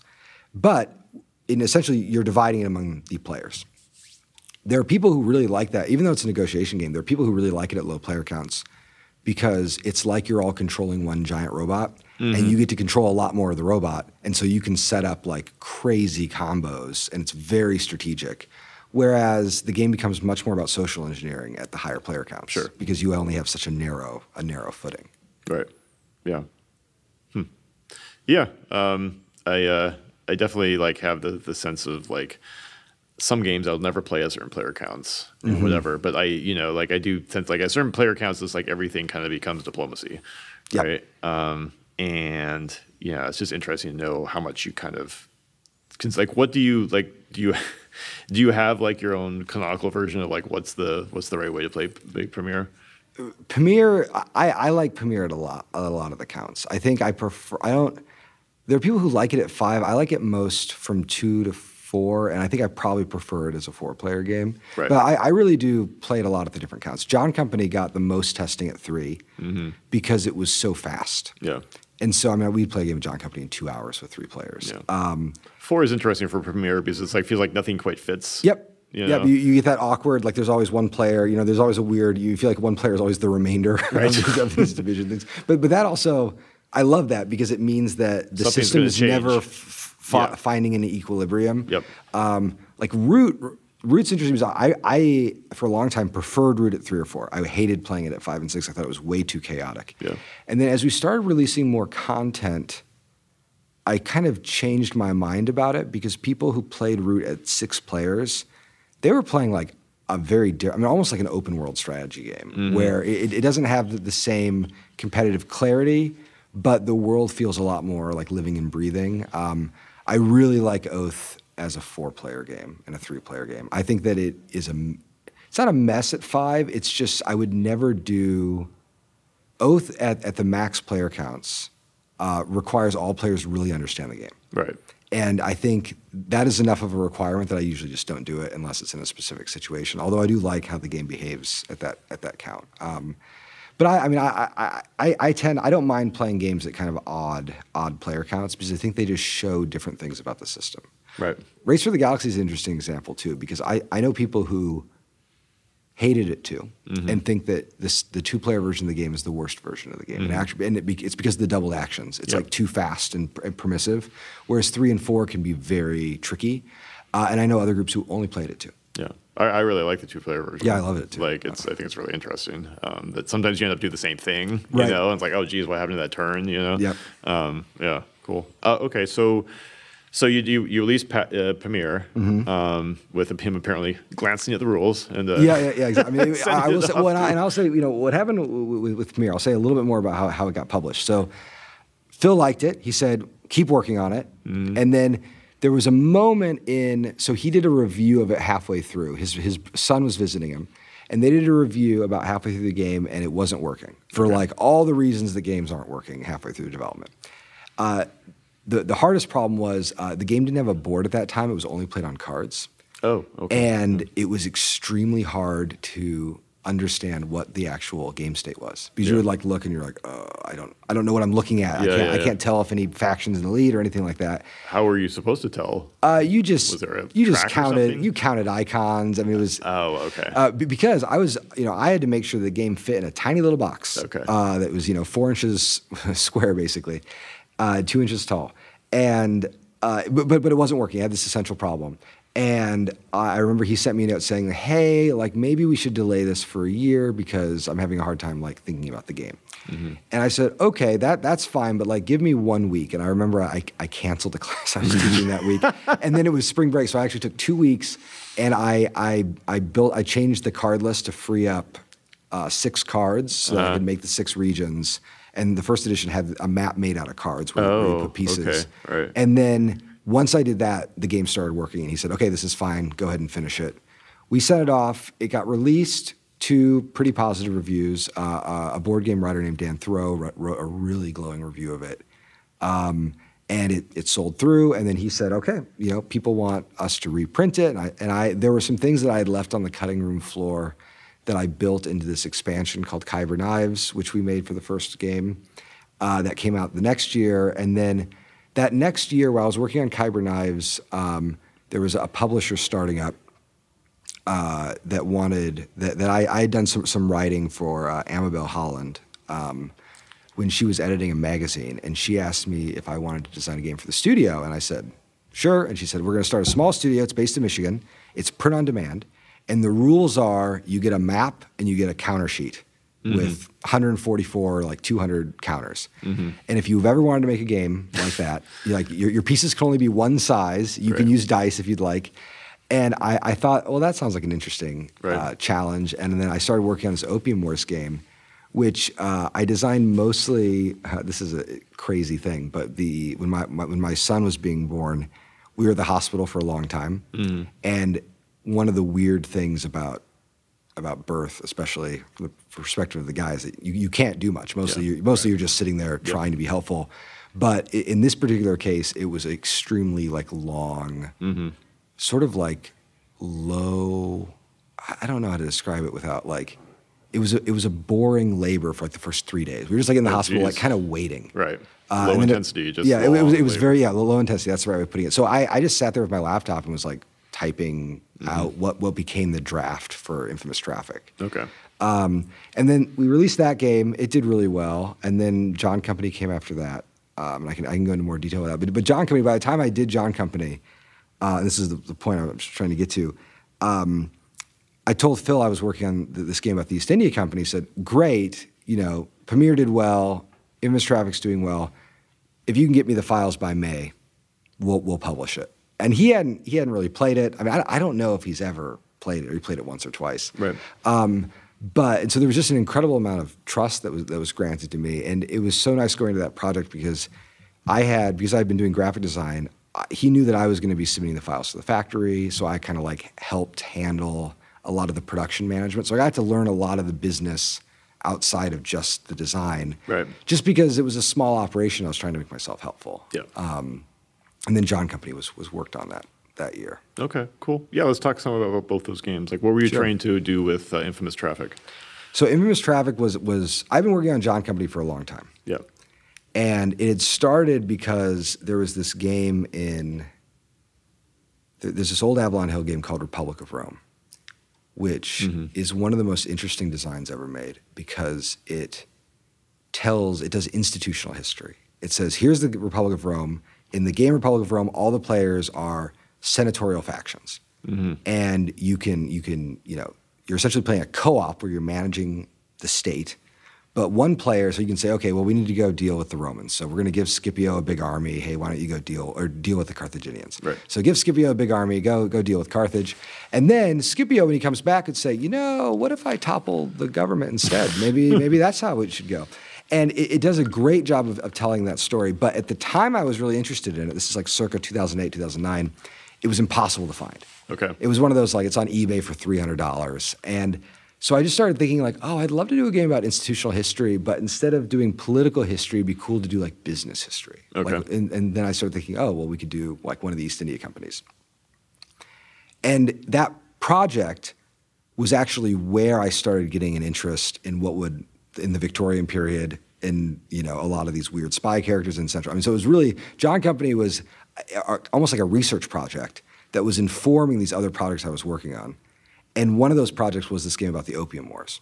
And so I couldn't get John Company to work. But when Amabel asked me to if I was interested in doing a game, I was like, well, I like kind of want to do a game about the Opium Wars because I've never played a game about it, and it seemed like it might be an interesting uh, subject for for a design.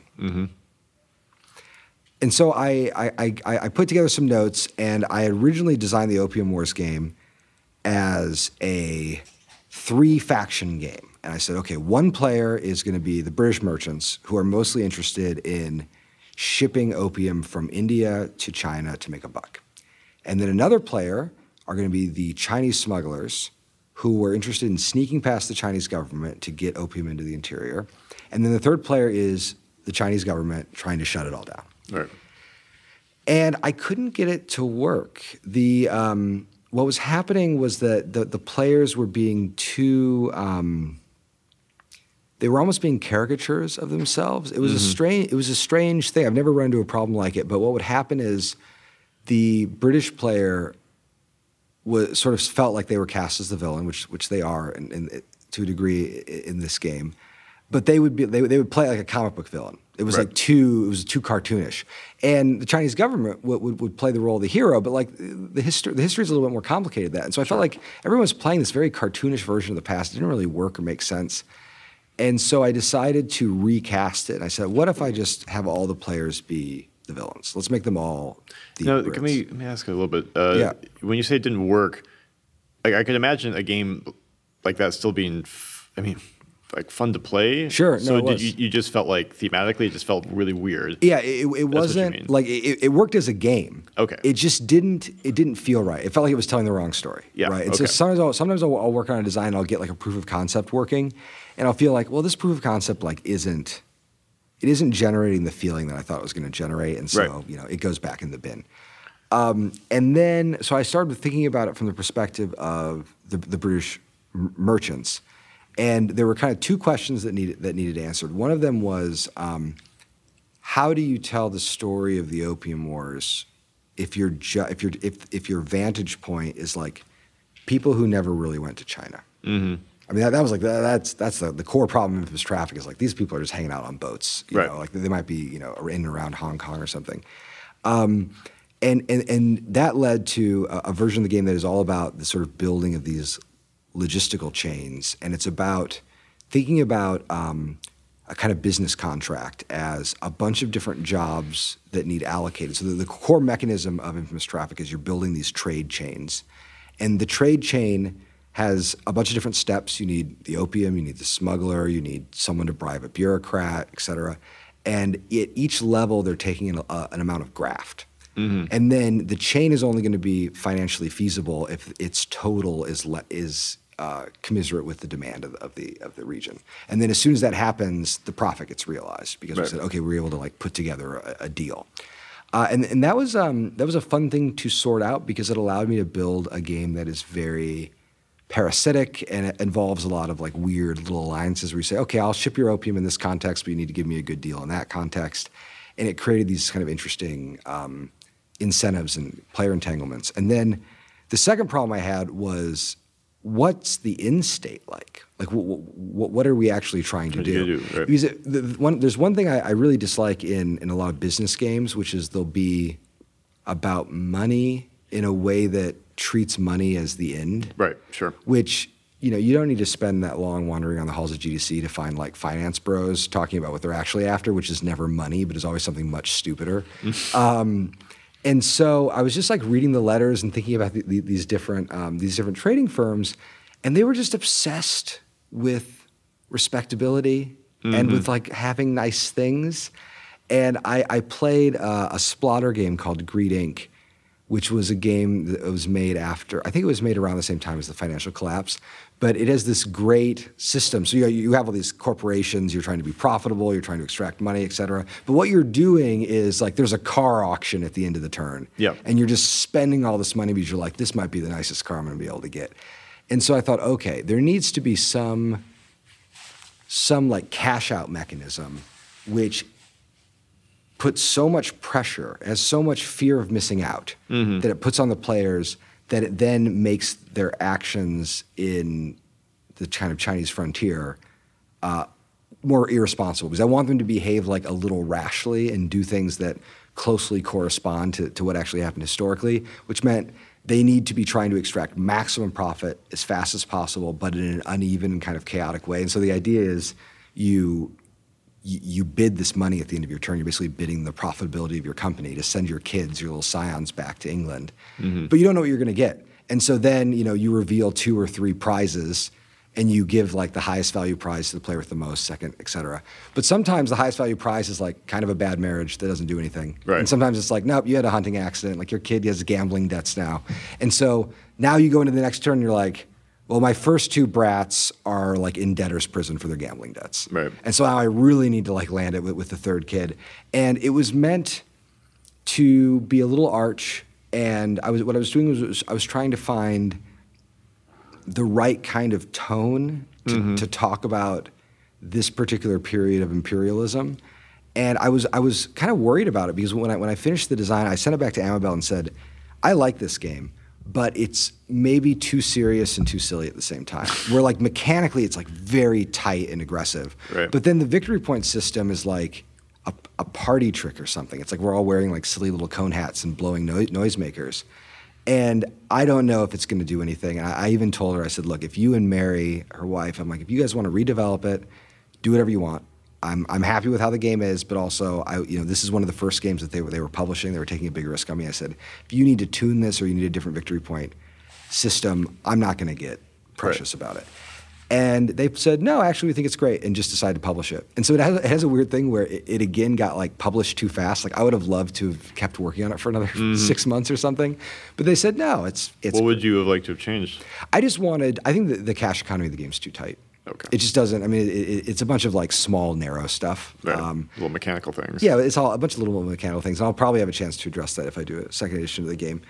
Um, but it, it was one of those things that it came out, and even at the moment, I was like, I don't think anyone's gonna like this thing. And then there's a there's a Were, were you afraid of like the thematic dissonance or uh, like? well, the- at that point, I, I wasn't. The, the audience w- was so narrow that I knew that anybody who bought a game about the Opium Wars was comfortable with, With that the- topic, thematic yeah. space. Um, I was mostly worried that the people who had really come to like Pamir for its like very careful political calculations were going to be alarmed at something that is a lot more random and capricious. Right. And to my surprise, there were all these game podcasts that really liked it. So like Heavy Cardboard like gave it a nomination and a big spotlight. And it, it did really well, and it, and it did well enough for Hollandspiele, the, the little game company, that they were able to go full time. And kind of, you know, in the early years, that was a really important part of their sales catalog. And I just kept, whenever I got a royalty check for the game, I felt like I don't understand what people are getting out of this, out of this design, because to me, it always felt so dissonant. Um, where I was I was just asking players to do two very different kinds of things, and after that, that It, it's, it's it's funny because it's kind of. Um, I remember in your you know you gave a talk a couple days ago, and you kind of talk, mentioned Brenda Romero's Train, right? Mm-hmm. As a, or I guess that was in the Q and A. You know, as an example of a game that like, okay, this is doing something interesting, but it's kind of like you only do it once, Yeah. right? And infamous, infamous, infamous traffic isn't really there. But it's kind of like No, that a little It- bit because it's like you know at the end of the game probably people are like this is really this is a really weird experience. Yep. So it seems like understandable if people like find it interesting, but don't necessarily. It doesn't like keep going. So, but yeah. Anyway, if you have any, res- Well, no, it, it, it's it's the closest to like a message game that I've ever that I've ever made, and it I think mechanically there's like enough clever stuff in terms of like how the dice work and the weird little parasitic chains that you're building, and it has um.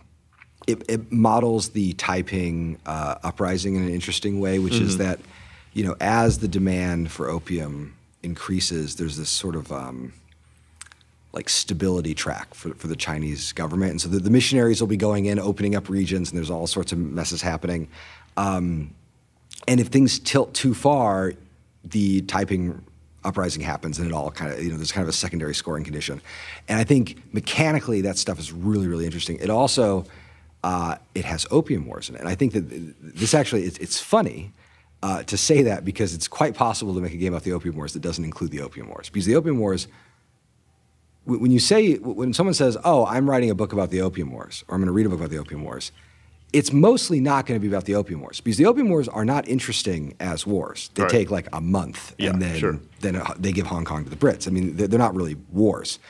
Uh, and what people are really talking about is the opium trade. Yes. Um, and I think yeah, I'm realizing now in this conversation that there's a through line in my work, which is this engagement with different kinds of time.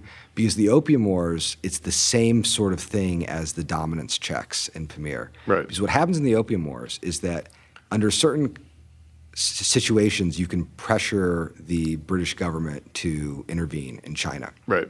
And when that happens, you go to this war phase where players spend their British, in, so basically the, the player with the most British influence collects all the British influence, and then they spend it to just wreck stuff, to open up parts of China, to break things, and then after they're done spending it, the war is over, and now like Hong Kong is a British protectorate, and we're going to go into the next step. Um, and it, it, what it does is, I think that mechanically players really like it because it's it's as if you're, you're playing a game of Catan. It switches to a war game.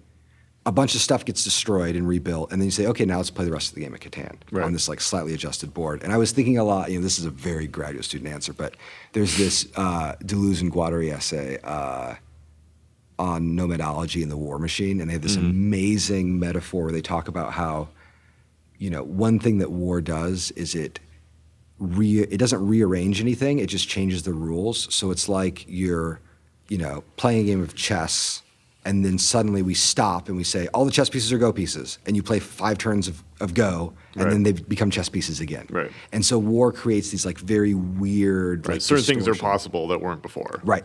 yeah. And then and then w- when you revert back to what to you know the previous system or a new system of rules, the world starts to look really strange, and like Right. you're like I don't even understand how the game state got to wh- wh- where this is. And I think Infamous Traffic does that pretty well. And even though the victory system of the game is like a little arch and maybe a little preachy, the mechanical system is robust enough that players found something right. in the design.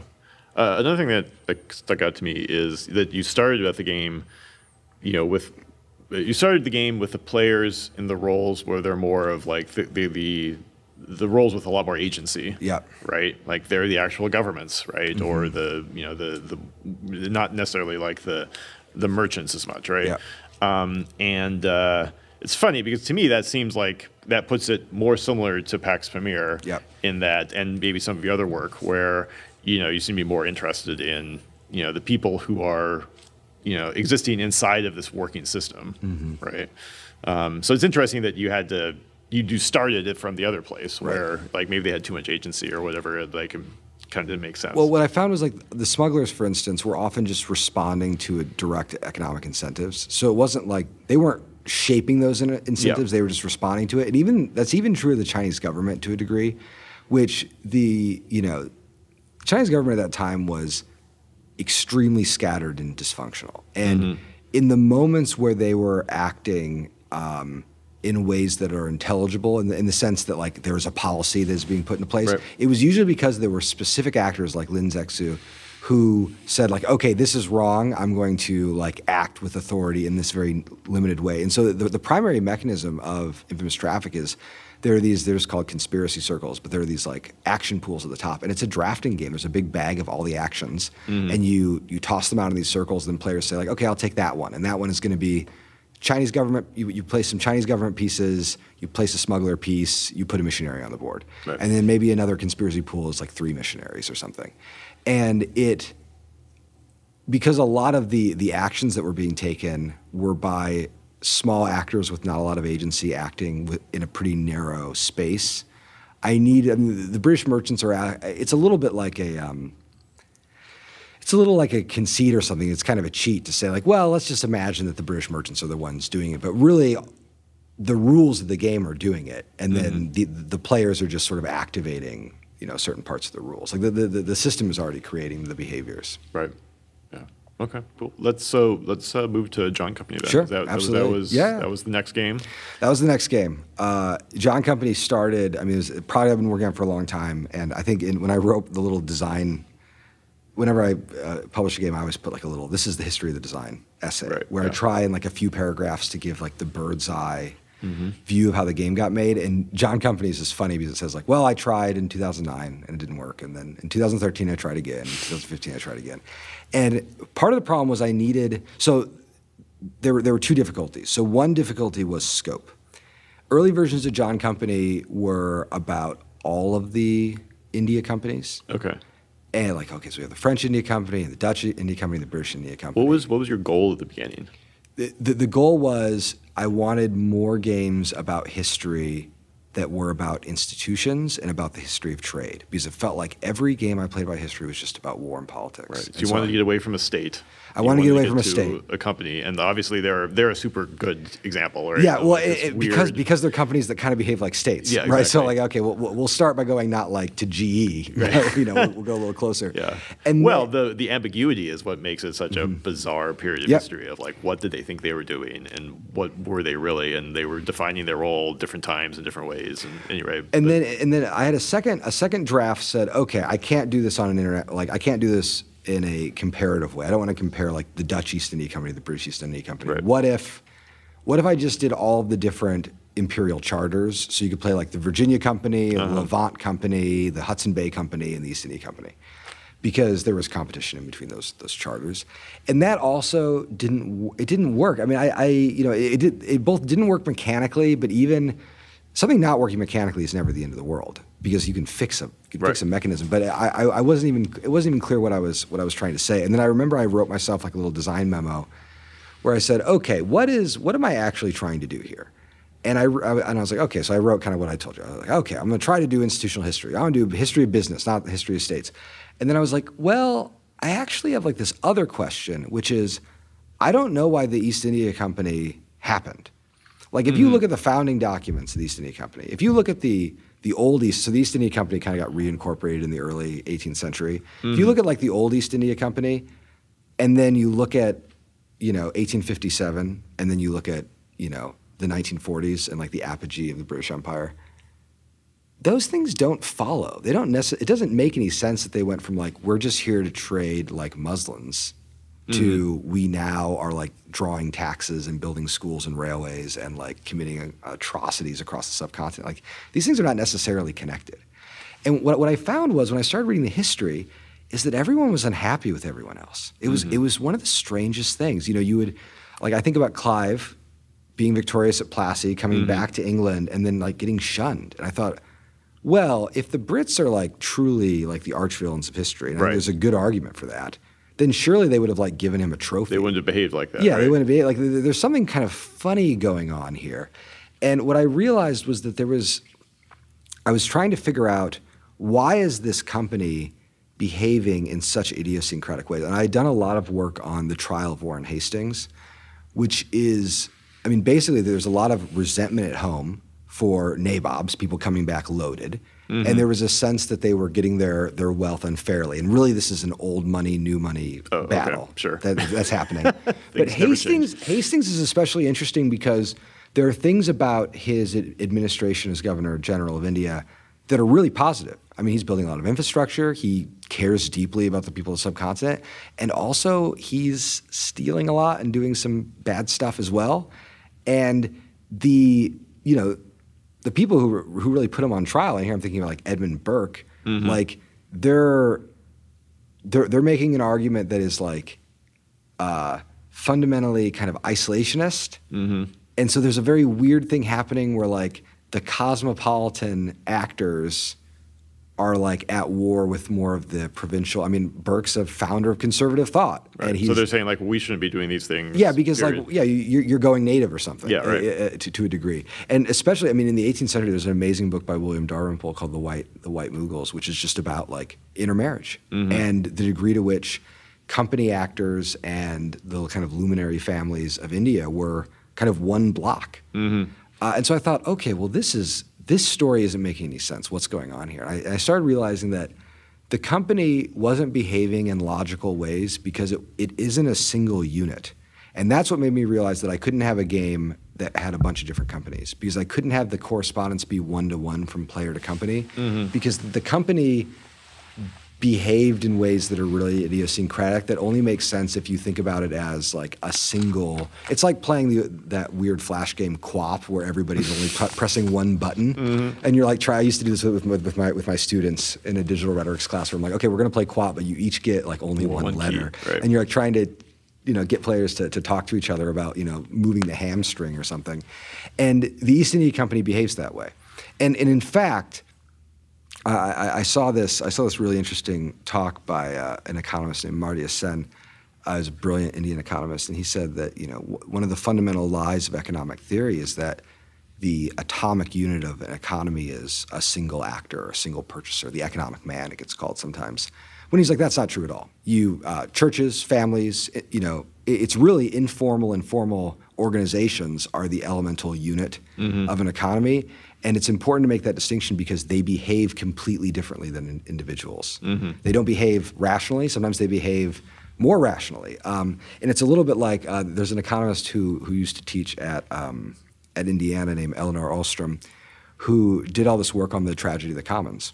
And her, her, her big realization was that um, the tragedy of the commons is a cute economic idea and it rings true to us when we read it in the abstract. Right. But if you look for examples of it in the world, Yep. you don't find it. Hmm.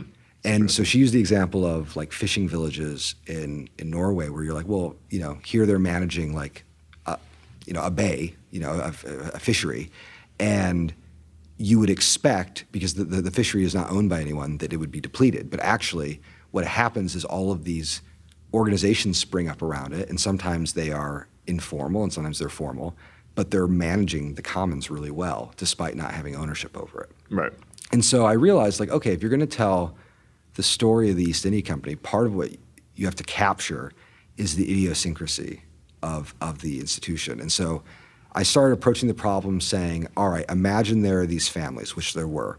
And I read this book by uh, Sutton called uh, The Maritime Service of the Company, which was really just about families that had two or three generations of, of work in, in, in the company. And I started realizing that these are usually, these were people who were in the upper middle class, but they had run into walls. You know, mm-hmm. maybe they had had relatives that had lost a lot of money.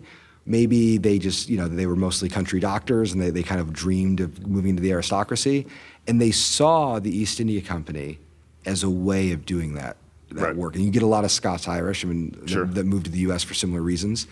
Um, and so they're going into the company saying, ultimately, we want to cash out. So we're here for a little bit. Right. We want to put ourselves in a prosperous place, and then we're going to kind of come back. We're gonna go back. Yeah. And then within the company, you have these different factions that are basically, if you think about, you know, every every niece and nephew you send off to India being part of a gambit where you're like, you're going to work in the army, you're going to work in the army, you're going to work in the army, and I'm going to really hope that the armies are going to go conquering. And then, or if you put all your nieces and nephews in a, you know, in a trade footing, well, then you want a different kind of trade situation To to happen, happen. yeah. And then what ends up happening is you have these like weird factions. And I think oftentimes the way I tend to understand the company, if I have to simplify it, is fundamentally you had a military component and you had an economic component to the company, mm-hmm. and they did not like each other because they were constantly creating trouble, but also opportunities for the other party. Right. And so, you know, I mean, Clive, when Clive went to Pla- Plassey, he barely had permission for anything he was doing. Mm-hmm. And then it just so happened that one of the things that he secured after Plassey was taxing rights. And so mm-hmm. suddenly, a single person is getting the taxing rights of what would have been handled by a, by a state Yeah. b- b- before. And then the, the East India Company has to build suddenly a bureaucratic apparatus to hold the things that these like kind of rogue agents are, are, are, are taking in. Um, and so as soon as I started realizing that, the whole cast of the game changed. And I, I, I, th- I, I looked at Republic of Rome again very closely to see how it worked. Um, and and I, Yeah, I was just I was just thinking of the Romans when you're Yeah, yeah, like, yeah. oh, I so and so accidentally conquered this, and now they're Now we have to know, deal with it, you know, It's it's all a- these taxes that they have, and Well, I mean, it's the same. I mean, people were, were so, yeah, I mean, like, Caesar's such an interesting figure in all this because the, the, the Senate was like barely, I mean, it's funny. The Senate barely tolerated t- Caesar, indeed, to the point of stabbing him.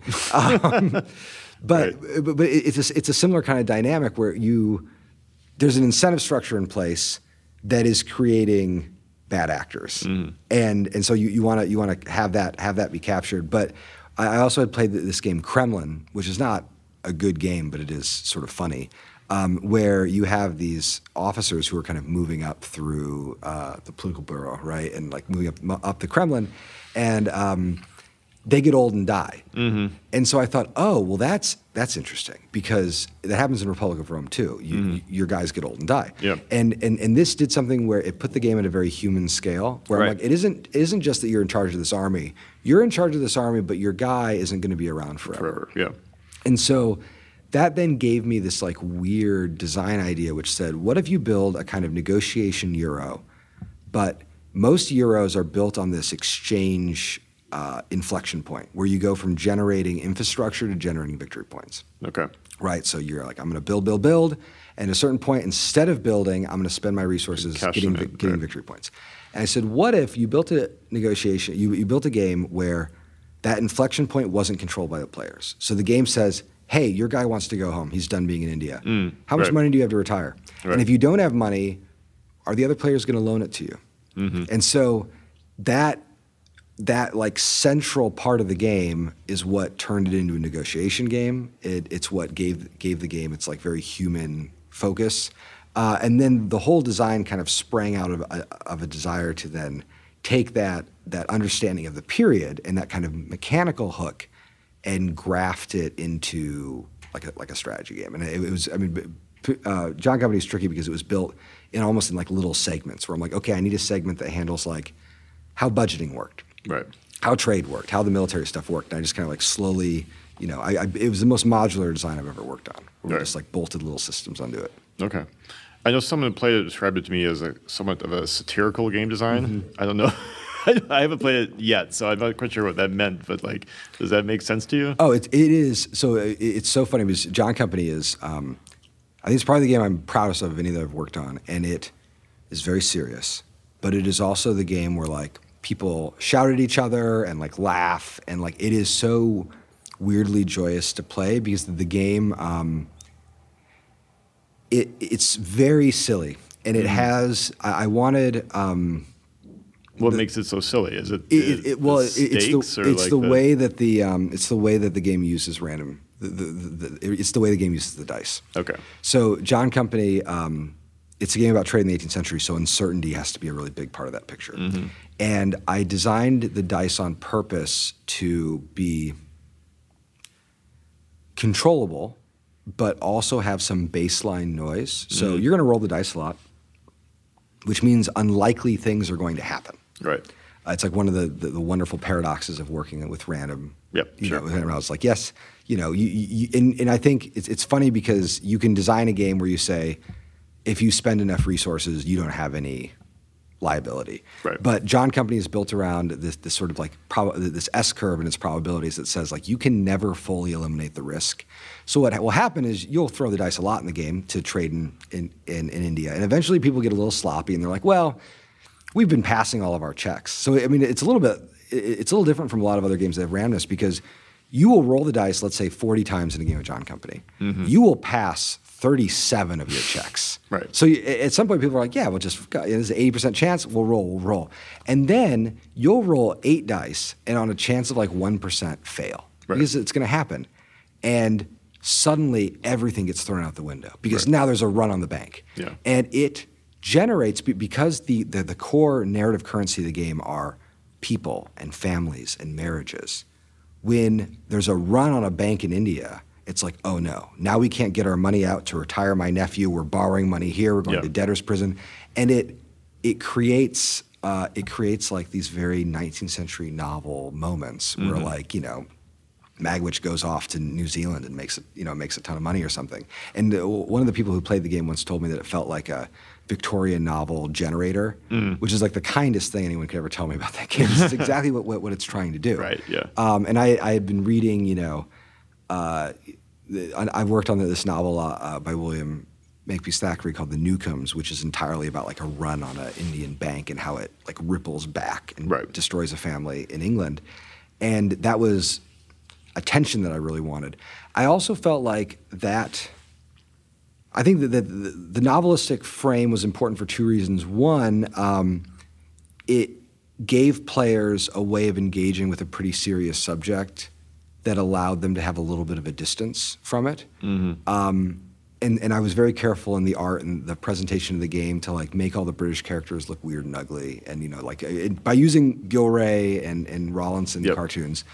And, and there are a couple exceptions to that, but that's mostly how they look. And then the other thing it does is people at the time thought about their lives in those terms in the same way that you know whenever we watch like a piece of prestige te- television we recognize it as like oh you know this is the world that we live in. Yep. and even if it's a heightened version of it like i don't know better call saul or something like watching that as a lawyer mm-hmm. and being like oh i see that this is cartoonish a little bit but it's also a way that i'm imagining my own like life and work a little bit and people living at this time thought about their lives in novelistic terms, and so Sure. it made sense to have that be the way the world was, you know, kind of presenting itself. Right.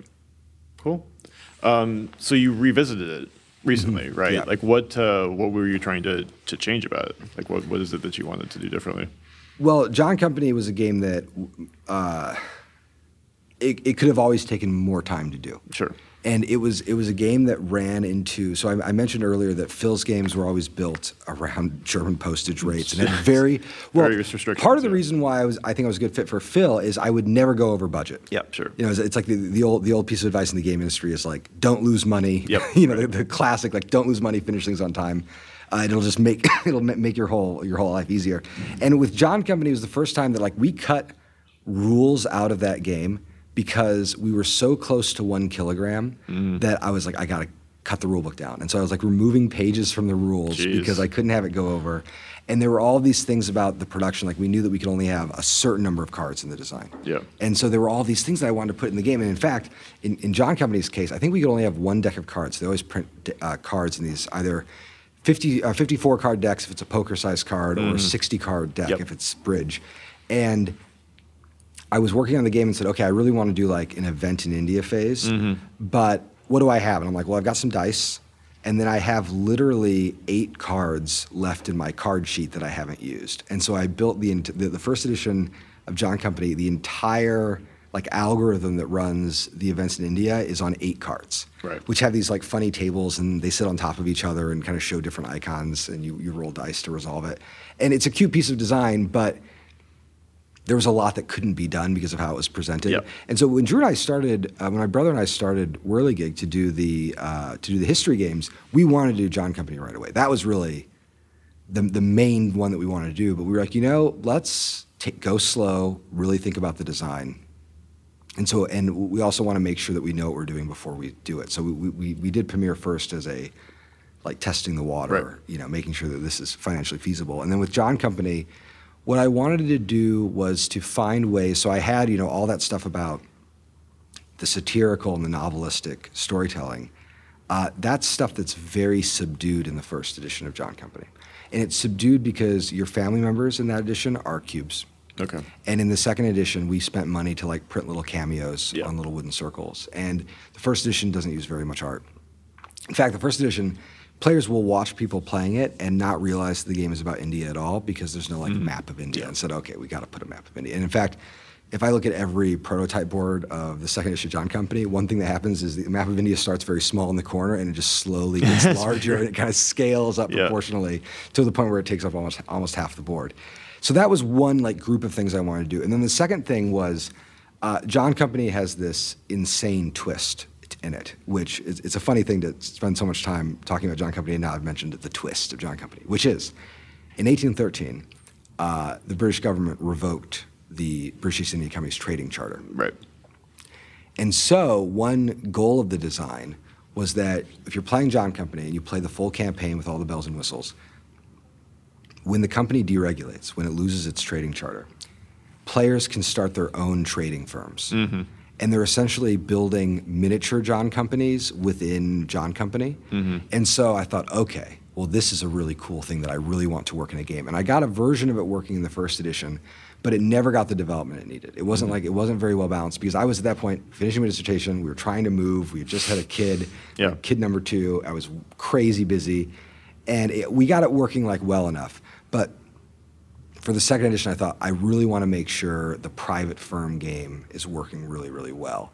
And so we, in the course of the development, we kind of finished most of the second edition of John Company and then spent about half of the development just focusing on the private firm game and making sure it was balanced and creating really interesting tensions. Because I especially wanted to show the weird parasitic relationship between these small private firms and the sort of like corpse of the East India Company that they were harvesting. And there are instances where the private companies will essentially like, you know, contract out security from the company, or they'll they'll, they'll build on different trade, you know, different trade patterns, and uh, or you know they'll, they'll build on. They'll build different kinds of trade arrangements where they'll kind of alley oop for each other, or they can have a very hostile relationship and just be at you know at odds. And it was important if I was going to build this big sandbox game about the history of the East India Company that the private firm game worked. And so when you play the full campaign of John Company, deregulation is a tool that the players have, that the, that the prime minister player has in particular, which is a, a position that players can compete for. and if the company's in trouble, one thing you can do is you can opt to deregulate it. So if the company is, is going to collapse and the game ends when, when the company collapses, one thing you can do is you can say, okay, uh, everybody, let's deregulate the company. That's going to increase its standing. It's going to fix its financial picture. But now players can start competing with, with the company. And it, it does a, a lovely thing in the campaign mode because that can happen in 1740. Right. As it almost did several times. The company was always on the verge of deregulating. You know, I mean, Oliver Cromwell almost did it. Right. Um, wow. Yeah. so, yeah, it's a funny thing. Cool. Yeah. So let's uh, let's jump into uh, root. Um, tell. Uh, I mean, I. You don't necessarily be- need as much of like how it happened, but like I'm just curious about you know what you know, it's got a super asymmetrical design. Mm-hmm. What what were you trying to do at the beginning of the, of the project? Was that the was that the kind of the goal? I, I can only imagine. So it it started with, with a concept document that Patrick had written, where he had done this game Vast, which was an adventure game that was asymmetric, where one player plays the monster, one player plays the hero, one player plays the setting itself. And he had, he had, he had written this little design brief that said, what if we could do this with a strategy game? And so there were actually a bunch of different variants of it. One of them was a, a 4X game where every player was like a different X. Okay.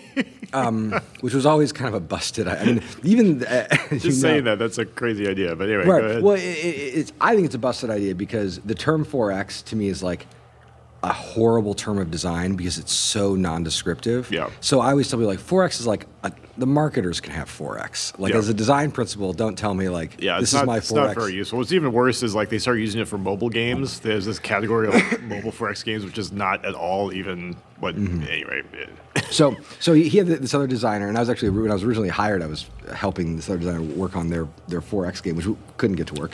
Um, and then he said, "Well, what you know, if you had to make an asymmetric strategy game, how would you do it?" And he had a, he had a little prompt where he's like, "I kind of want," and I'm like, "What do you mean by asymmetric?" He said, "Well, one player is like, they've got a big kingdom, they're trying to like build an empire. Another player is like." a single actor in the in the empire, like a, like a single hero. I said, okay, well, I'll think about that. And I, the first thing that sprang to mind were um, the COIN games, which is the, the series of games by GMT that basically look at these different moments of counterinsurgency, but they have a kind of similar template for how they, they treat it, which is to say, there's a government player, and their biggest responsibility is stability. And then you have an, an insurrection that is the threat to the stability. And then, in order to fight with the insurrection, they will oftentimes court paramilitaries, which behave like an insurrection but against insurrection. And then you oftentimes have like an opportunist who might be, you know, in the context of a game like Cuba Libre, be the casinos or the cartels in the context of Andean Abyss. And so I, I, I thought about this and thought, oh, if we're making an asymmetric strategy game, we should use that framework. And so I said, okay, instead of there just being an empire, this is like a player who is responsible for policing, and they're mostly interested in development and commerce. And then I was like, okay, well, we want like an insurrection that is trying to like institute a new order. And then for the single hero role, we'll have like a roving opportunist who's mostly interested in their own bona fides. And then we need some kind of, I want an external threat. Um, and so that led to the kind of initial four factions of Root. But I had played a lot of Vast at that point and had some problems with how the design worked. And the biggest problem was that it lacked uh, a, a, a shared grammar, a shared vocabulary that allowed the players to be able to see what each other were doing. Um, and, and this is a really important part of, a, of any kind of strategy game because you have to, the other side needs to be intelligible. Right. It's one of the things that is so frustrating about like learning a MOBA game. Is there's Yep. so many heroes when you start playing that you're like, I don't even know what this player can do, so we might as well be playing different games. Yeah. Uh, in, in contrast, you know, with something like a more traditional RTS. So you know, I was I was trying to think about how do you build a strategy game where there's a strong enough shared grammar that the players can imagine what each other's capabilities are and react to them. And so I I looked at Vast and said, okay, the problem with Vast is that everybody it's asymmetric, so everybody's moving and fighting differently, et cetera. I said, what if we just said like, here are the rules of movement and here are the rules of fighting and, and those are going to be the same for absolutely everyone. So i tried to give like some shared verbs to the game and then had these like really simple inversions. So you know in, in the combat system in root you throw two dice and the attacker does the higher value and the defender does the lower value. But if you're playing the insurgent the defender does the, the higher value and it was just a very simple inversion that players could know like okay i know that you use these dice differently in ways that make it hard to attack you Right. and so we, we built the design uh, kind of around that that premise, and then we went to, we went to Kickstarter to fund it, and the game did really really well. And something about the presentation and the theme just resonated in a way that we that was Yeah, outsized what's- to our expectations. Yeah. What was the key to like that that success? you know? Well, we had originally, I'd originally designed it kind of as a generic fantasy game. It didn't really have a theme on purpose. Mm-hmm. And then Kyle, uh, Patrick had been working on this other game with Kyle, and Kyle had always loved drawing these like anthropomorphic animal, cartoony animals, sort of in the line with, with Disney's Robin Hood. yeah. And Kyle said, "Well, we could use these," and it created this really amazing. Um, I hate to use the word synergy, but it's a synergy, a, a really amazing uh, consequence, which is most games, especially we talked earlier about um, sort of Euro games and the very um, robust me- mechanical puzzles that were made in the in the mid 2000s. A lot of those games, even if they were about war, um, would have very abstract concepts. And so, in order to convince people that the game was actually about war, they'd use like really violent art. And my, my, my poster child here is Adrian Smith's drawings for Eric Lang's Blood Rage. Okay. Blood Rage, everyone's like ripping off each other's heads. They're all very brawny. But the actual game is like a pretty, it's not bland. It's a good drafting game, but it's just a drafting game. Right. And so, what, what the theme is doing in that instance is making the game seem more violent and more adult because the actual design is not doing that work. Right. Okay. And, and what happened with Root was the original concept I made was so mean that players would get very prickly when they were playing with each other because you could really like damage another player's player position. But as soon as we put Kyle's art to it, it helped um, give players permission. It, it sort of turned the, the thing into like a Saturday morning cartoon where people didn't mind the violence so much. So instead of the instead of the art like pulling the game into its theme, the mechanics were pulling the game into its theme, and the art was making it a little bit more palatable. it was turning down the temperature some. Yeah, yeah, exactly. So you, so you, you, you could still sort of like have that like high action moment, but it was more permissible because we were in a cooler environment. Um, yeah, and it was it was just something that we, we just kind of stewed on together, and then we had all these conversations about the, the physical production that were related to it. One of them was about if we should use miniatures, and Kyle is a big advocate of um, what sometimes it's called like a deco rationalism, which is to say, when you're doing when you're doing design, uh, uh, product design, aesthetic design, you should be trying to build something that has logic within the world of the game. So Root should look like a game that is played by people living in the world of Root. Right. And so he opted for like a wooden piece design. He was Right. like, I said, I really don't want to use miniatures because miniatures always look like video games because they look like 3D renders um, let, us do wooden pieces. And then I was like, well, I have this problem with meeples because oftentimes meeples are designed in very elaborate ways. Um, and they don't look like anything because if you have a bunch of wooden pieces on the board and the shape of the wooden piece has a lot of vertices, it's just going to look like a blur. Mm-hmm. And so Kyle said, okay, well, I'm going to draw them to be very simple shapes. And so he kind of had this heightened abstract presentation for, for the, the, the root meeples. And as soon as he did the first draft, we were like, okay, that's the look of the game. Right. It all got looked in, it all got locked in, and then it really resonated with people. We raised all this money, and one thing that, that people demanded almost instantly was like, where are the other factions? Mm-hmm. And so that then How much of the design was done at this point? It I mean, was barely done. You could play it, uh, but only the first four factions were kind of fully sketched out. Right. Um, one of the factions did not really work at all. Uh, Mm-hmm. it, it was solvable, but we'd only been working on the game when we when we talked the game to Kickstarter. We've been, we've been working on it for about two months. Right. Um, so we had a, we had a look. The the cat faction and the um, the bird faction were the most designed. The Woodland Alliance was in a huge, was in a mess. Was a mess. It was very hard to, to make work. And then the, the Vagabond hadn't been worked on very much, but it was it was functional. Um, but w- people wanted us to do more work, but we hadn't designed the rules to actually be expanded. And so as we, after we, we raised the money and realized that we were, because one of the things that happens with crowdfunding is part of what you learn is how long you're able to work on the game. Sure. Right. So if, if, if we would have only raised, you know, a quarter million dollars, we'd have been like, okay, let's just get it done and move on to the next project.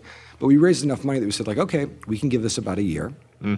And so part of what we did was expand the framework so that it could be meaningfully expanded. Right. Um, we, we built s- some new factions. We were able to add another map, all that kind of stuff.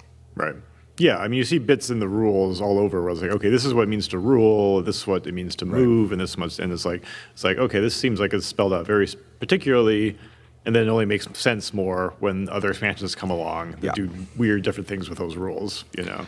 And, and even then, we only thought we'd ever do one expansion for Root. And then, so whenever an expansion comes out, Josh, uh, the editor, and I like will go in the rules and be like, okay, we have to rewrite the battle rules, Right. So they're more knobby, so that we can plug in other systems into them, Right. Um, yeah, because really a lot of the rules could be written a lot simpler. Yes. If the game would have just been the first, the four factions. Um, okay. Um, did you have um, like what were some of the major challenges in trying to get like these very different, you know, factions to work together? I mean, uh, part of it was figuring out how to. I mean, I had never made an asymmetric game, so I didn't really have any sense of like what it meant to test an, a, an asymmetric design. And I think you know some asymmetric designs are actually kind of easy to test because you make one thing work, Yeah. and then you say, okay, that's done, and Yeah. you move on to, to the next puzzle. But because I was very insistent that I wanted the uh, interaction between the factions to be um, truly multilateral. So I wanted there to be re- the, the the litmus test I gave myself was that players should always have a reason to be friends with another faction or to work against them.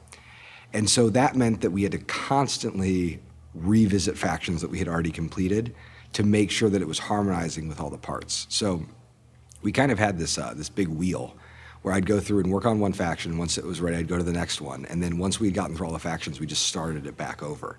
Um, this was made possible because we had some really good testing groups. I mean, Root was mostly made. I mean, this is actually what, something that has really changed my own practice. Root was essentially designed by three groups. It was designed by the four of us in the office. Right. It was designed by uh, one group that we had that was based on the East Coast, and then it was designed by one, like, essentially my brother and some friends who were living in Chicago. Okay. And those were the three groups that played Root by far the most Right. and we had to uh, you know manage some there was some there's some version control stuff that had to be sorted out and we had to make sure that we weren't um, fatiguing our playtesters too much uh, but mostly um, we didn't have any I, at that, this point, I had never managed any kind of project that had to staff. All the projects I had worked on to this point were just me working by myself Right. with some testers. And this was the first time where I had to submit an art request list to, Yeah. to the artists. I had to think about like, oh, this is our Friday version. We'll be testing it for three weeks, and then you know how we're going to get that that information. So most of most of the development of the Root was just brute forcing. I mean, I probably there's probably so much wasted effort in that first expansion because we were just brute forcing through uh, whatever problem we had. So if we ever ran into a problem, we'd say, okay, let's just play the game five times. We'll try to solve it by the end of all those play tests. Right. and it worked, but it was um, it was probably extremely wasteful and certainly exhausted. What's what's the better alternative? Well, I think I could have spent some time modeling the game a little bit, and spe- specifically things like um, the way combat worked. Like I, I, I really, the Roots combat system was designed almost entirely organically. Like I didn't, you know, I didn't have any like key insight. I just sort of went like, okay, I need the attacker to be a little bit stronger than the defender.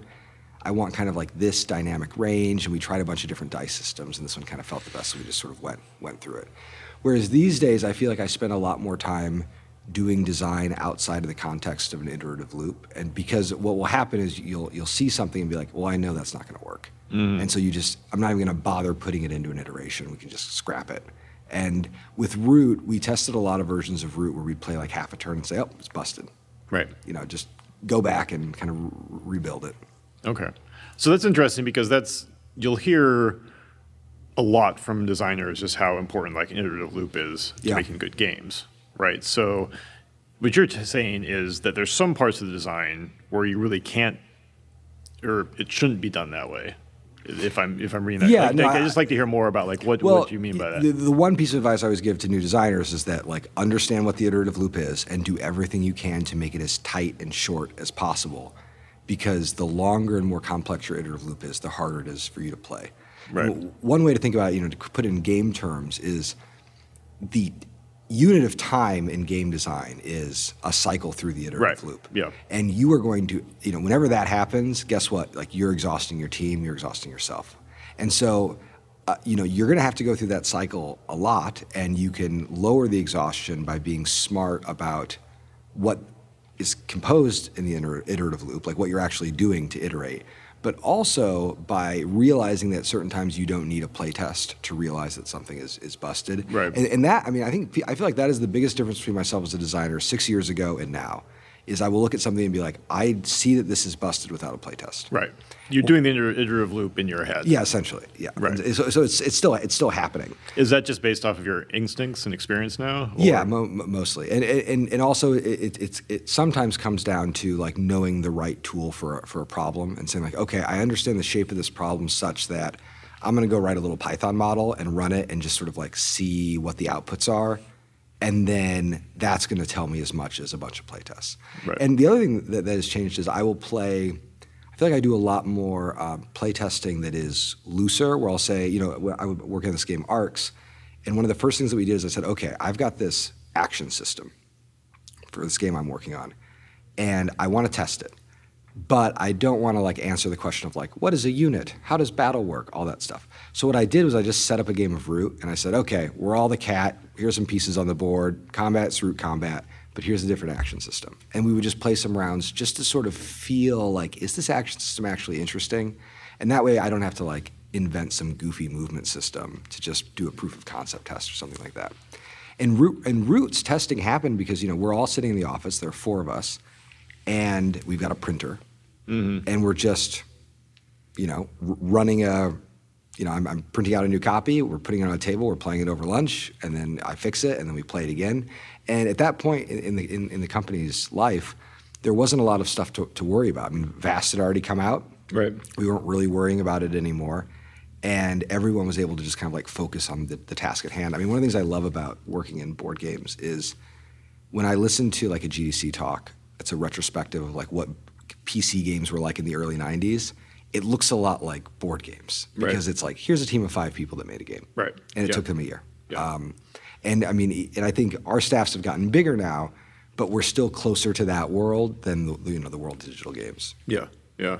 Um, what uh, when you're talking about some of the things that that you were iterating on and changing with the game, like can you think of some some good examples of like major changes you had to make that you prevented the game from that may, maybe was preventing the game from working? Yeah.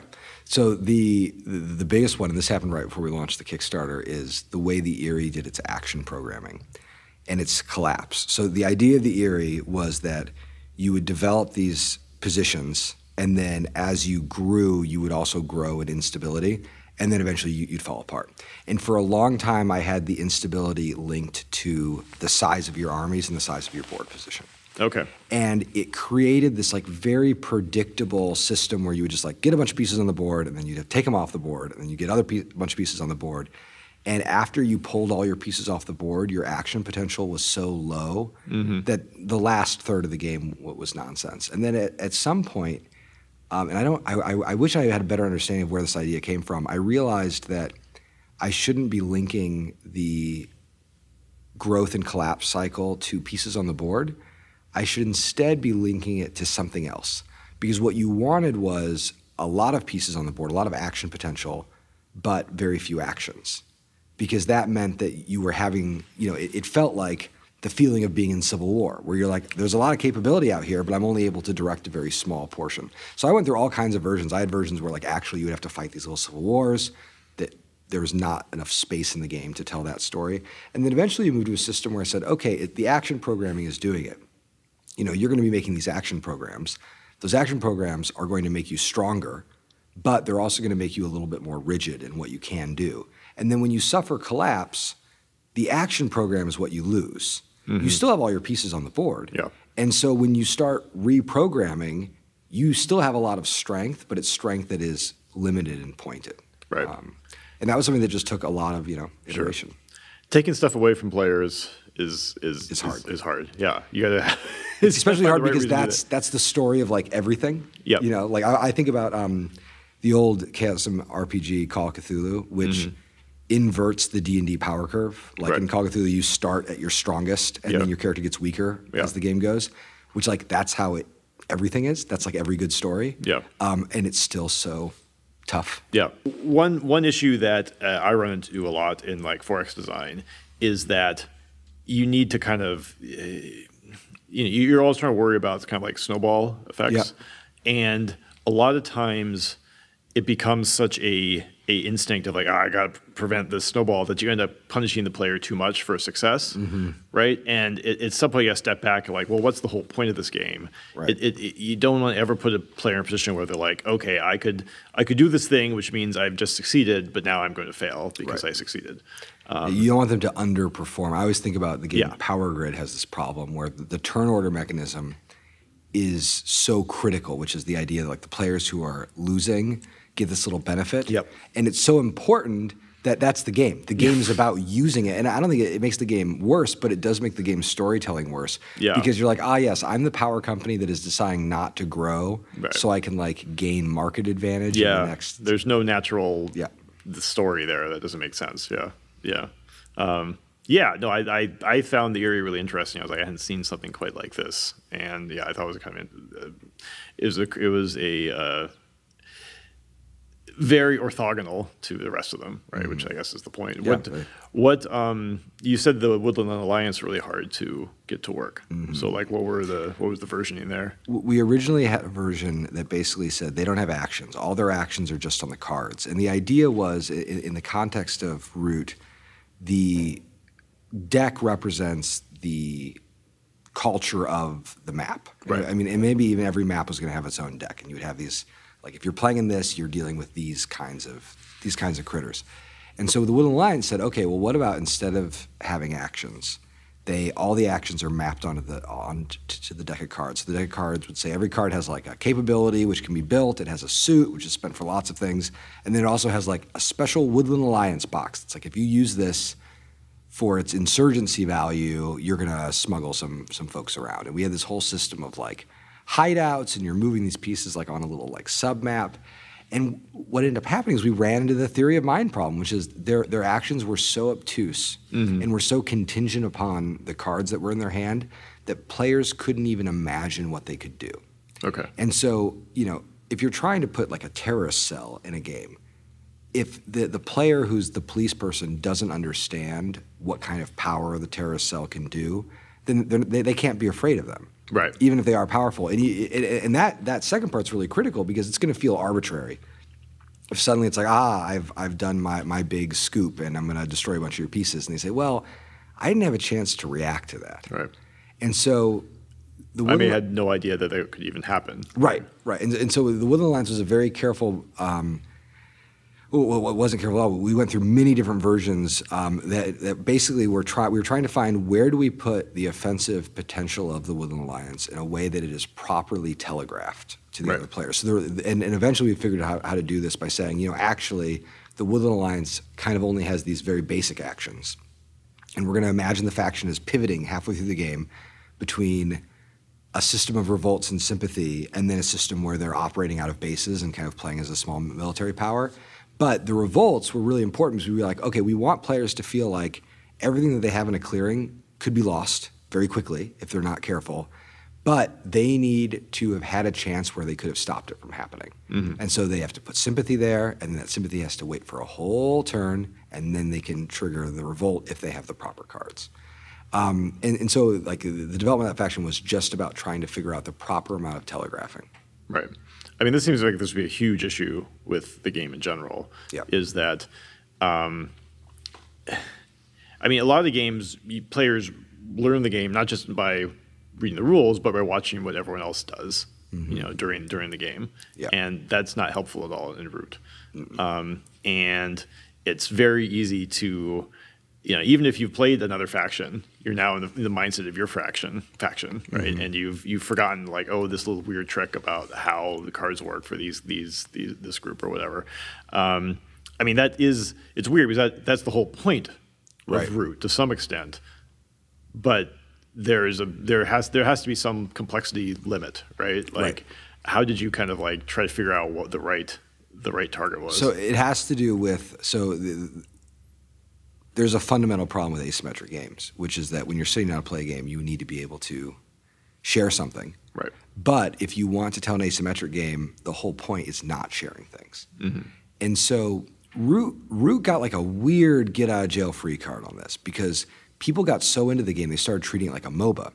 Where they'd say like, ah, I'm gonna, and I, and I, it was so funny when we first launched the Kickstarter. I had a, a neighbor friend who was like, "Oh, I saw your Kickstarter. I'm so excited." He's like, "I'm gonna main that ra- raccoon," and the way he used the word "main," I'm like, "Oh, you're talking about this game like a MOBA," and I, I, and I thought that was a little bit of a curiosity. And then, as I've like watched the competitive scene kind of grow for the game and the way a lot of people play it, like that's exactly how they how they think about it. And we we have a kind of development rule when we're working on asymmetric games, which is it's always a good sign when someone wants to play the same faction a second time. right, It's a bad sign when they say, okay, cool, I've got that faction, I want to move on to a different faction. What you want to see is people wanting to develop mastery. Um, but if people play the game enough, they will internalize so many of those asymmetries that the as- asymmetries become like weirdly less important. Um, or it's not they become l- less important, they just kind of fade into the background. And then you have to ask yourself this question like, well, why the heck do we spend all that, that work on asymmetry? I, mean, I, I think about asymmetry a lot.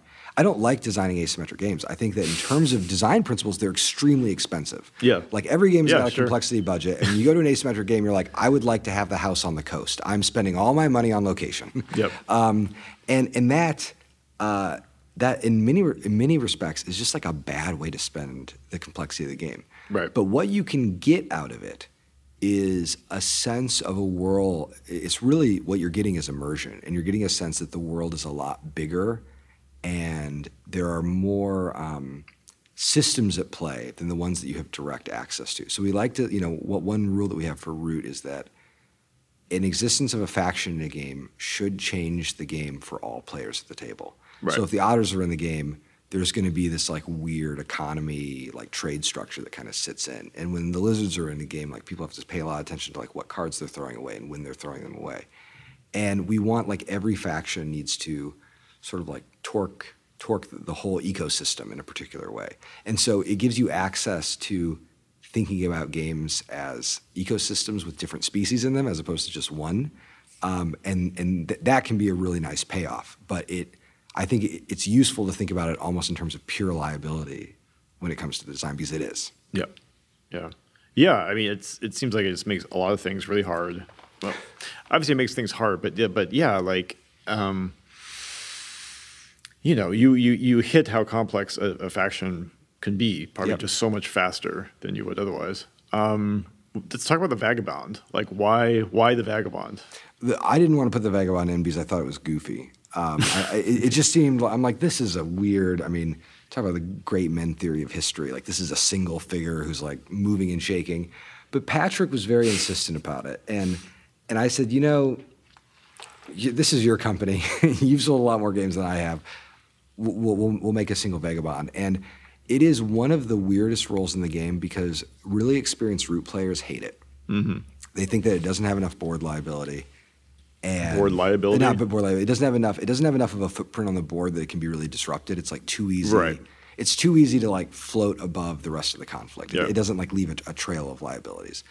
Um, eh, but it is probably like the most beloved uh, role Right. in the game. When I'm at when I'm at a convention, I'm, I'm showing people Root. I'll give a little pitch where I'll say, okay, you're you know th- this person is trying to build up their empire. This, these are the old invaders coming back. These people are running a you know an insurgency, and the last player is playing an open world adventure game inside the, the game. Mm-hmm. And it's at that moment they like grab the box from me and they want to read about it or they buy it. Right. It's Uh, a bit of it's audacious design. Yeah, yeah, exactly. I mean, it is like, and I think the things about it that I don't like is that it feels sometimes it feels. If I'm being really critical of myself, I feel like it's clever for its own good. Mm-hmm. Um, and I think the Vagabond. The other reason I don't like it is the the Vagabond has t- easily twice as many rules Yes. as any other faction. Right. And it's weird because players will often start right with the Vagabond and will find it not complex when it comes to play. And it's it, it doesn't feel complex often because it leans on adventure game tropes. Mm-hmm. Right. Look, I'm going to move. Okay, exhaust your boot. All right, that makes sense. Um, whereas the Will of the Will of the Alliance is not that complicated, but it's so odd that it often, you know, it often is feels pretty pretty complex. Um, the, the Vagabond though d- does something. You know, the original conceit of it was thinking about you know Yojimbo, and trying to think about a role who wanted to play the other players off of each other. And so I had this little like arc in my mind that was like, imagine you start the game helping someone out and then they get too strong and then you go to their enemy and you help Right. out their enemy. But critically, you need to feel like you're being hunted and you're like a little bit, um, Vulnerable. yeah, a little bit vulnerable. Like you have to like uh, the vagabond works best when the other players police you a little bit in the early game and you feel like kind of an outlaw. Right. And it, it does a nice. It, it, it's almost like a, a balancing figure where they with their their interest in the best vagabond games is making the game go as long as possible Right. and being able to like get across the finish line. When the vagabond is unchecked, their scoring trajectory is a little too fast, and so oftentimes it doesn't get to the more interesting parts of the vagabond's play. I assume with like a veteran vagabond against a bunch of new players, like it's like They're going to win. Yeah, almost certainly. And, Yeah. and, and they- they- they're going to win in ways that are, that are that are kind of a bummer, but I don't. Yeah, yeah, I would imagine that might be the least satisfying root experience, right? Yeah, because, because like it feels like you, you're the most asymmetric role. So like weirdly, you're not playing the same game as everyone else at the far. The someone just came out, you know, from outside the room and told you the game's over or something. Yeah, like yeah, that, right? exactly. Yeah. Um, so Root came out. Um, you know, it kind of had a level of success that's unusual for Yeah. for a board game. How did that feel? Like, what? It- tell me about that experience. it it changed. I mean, it, it kind of changed everything. So when I started, everybody at the company knew that the company was going to run out of money. Mm-hmm. Which I mean, every every company has a financial horizon. That's not news. But we all had a sense that we needed something. And you know, usually what we had expected was we would do a game that would do well enough that we would have to do another game. Yeah. And Root did well enough that we suddenly got a lot of slack, Right. which meant that we could spend time working on really weird, bigger projects. I'm a little more interested in how it felt for you. Oh, okay. Well, it felt uh, okay. Well, I'll tell you how it felt. So I don't. This is a crazy thing to say, but it's true. I, um, especially at that time in my life, was not super interested in selling games. okay. Um, I liked making them. Uh-huh. I loved that people liked them. yeah. But the idea of like a game that would win the spiel or a game that would sell 100,000 copies or whatever, that was not something I was trying to do. I wasn't trying to make like the next Dominion. Right. And there was a funny thing that happened when I was at Gen Con. Uh, so the year it came out at Gen Con, the, the, our booth was swamped. We were in this tiny little alley booth, just like a little 10 by 20 like strip at the very back of the hall. And the line to get copies of Root went all the way down the hall and out the door. And we were, we were completely swamped. We, we, we, we could not sell them fast enough. Yeah. And then at night, Gen Con at at that time, there were like no places for public play. There weren't tables. And so you would usually play games on the floor. Yeah. And at night, I was walking through the halls, like uh, over to the hotels, and there were all these people playing Root on the floor. And they were throwing dice and yelling at each other and screaming and having a good time. And I remember thinking, like, you know, there's always a game that is like a breakout hit every year. This is just you know, the, the way the market behaves. Yeah. And it feels amazing that it's the type of game that I like.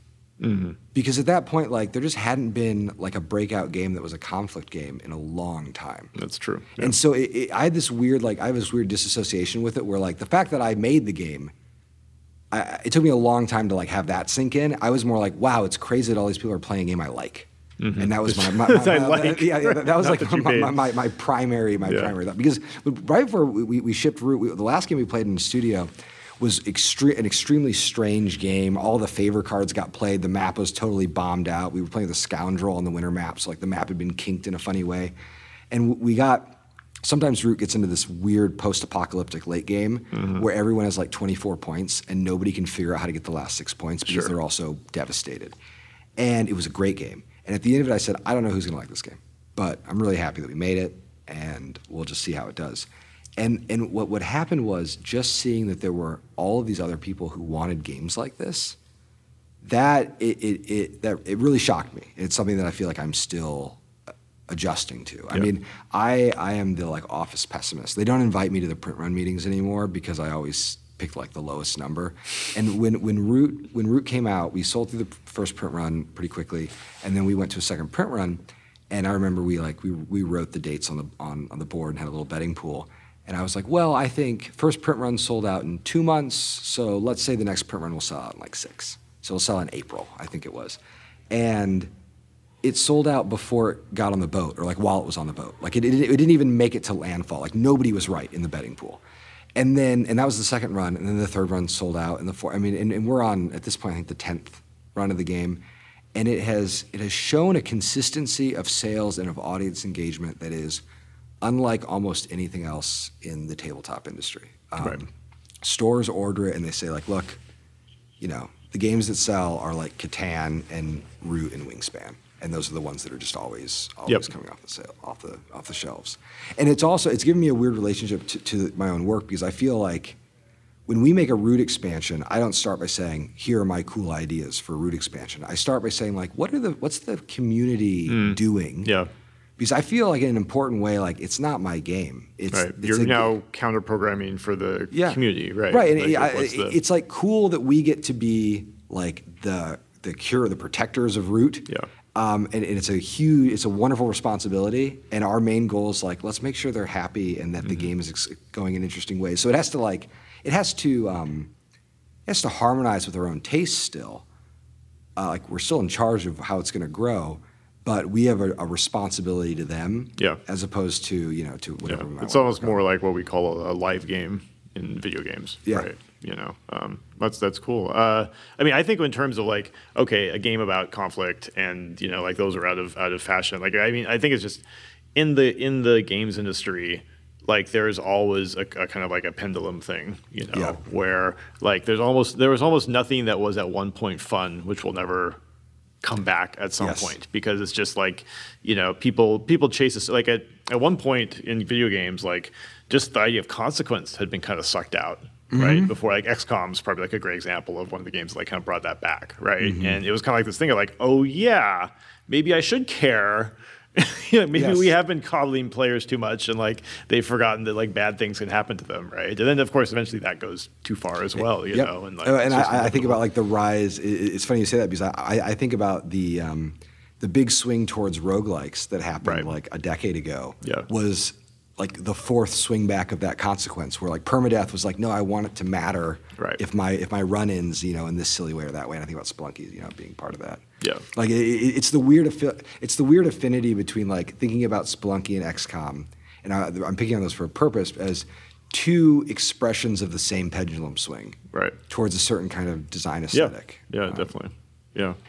Um, cool. Well, let's uh, let's jump to Oath because I know I know you said that like Oath is a little bit of a reaction to Root. Yeah. So I'm all, you know I'm always working you know I'm always working kind of against myself and Oath was a funny game. I mean uh, there's so much so much to say about Oath. So uh, we, we we finished Root and I helped Patrick finish Vast the Mysterious Manor and then we did an expansion to Root that I mean Root changed changes Root allowed the company to live and then the, the Root expansion which raised I think like 1.2 million dollars or so that like that's when the company went from like five people to 10 people. Yeah. and we realized that like oh we actually need like a marketing person. We can't just be doing this on our on our own. Um, and what that did i mean in addition to the fact that it was like okay everybody like here's money for a down payment. Why don't we all like you know like Yeah. settle down? And like we were able to like start thinking about the job that we were doing not just as like a weird like lark. I mean, I remember Patrick was like, "Yeah, you know, my company was no longer a midlife crisis as soon as we were actually Right. having those consistent sales." Um, when that happened, it started looking like uh, we could do bigger projects, and, th- and and that that's when you know working with Patrick, I kind of told him like, what if we orient our studio? So like there were a few things. One of them we said, let's make. You know, I read Ed Catmull's book on Pixar and some other books, and I thought, well, you know, what if we could try to build like a studio where that initiates projects internally, like a video game studio or like a little film studio. We're going to initiate projects within the studio. We're going to take on big projects. We're not going to be afraid to cancel them because we've got Slack from Root. So we can do big experiments that fail, and that's okay. And uh, what if we try to work on games that are, you know, way too large for a small studio, but way too risky for a big studio? Like I want that to be like the, the founding identity of the Right. game. And then, you know, when it comes to the design aesthetic, I'm like, our, what if our design aesthetic isn't like asymmetric designs? What if it's just about like emergent narratives and like building games that try to do really big narrative work, but without a lot of writing? Yeah. Okay. Because I think that like video games are so good at writing. Mm-hmm. It's a great format to give someone a paragraph to read, and board games are horrible at it because of the of, of the way that the flow break happens. Yep.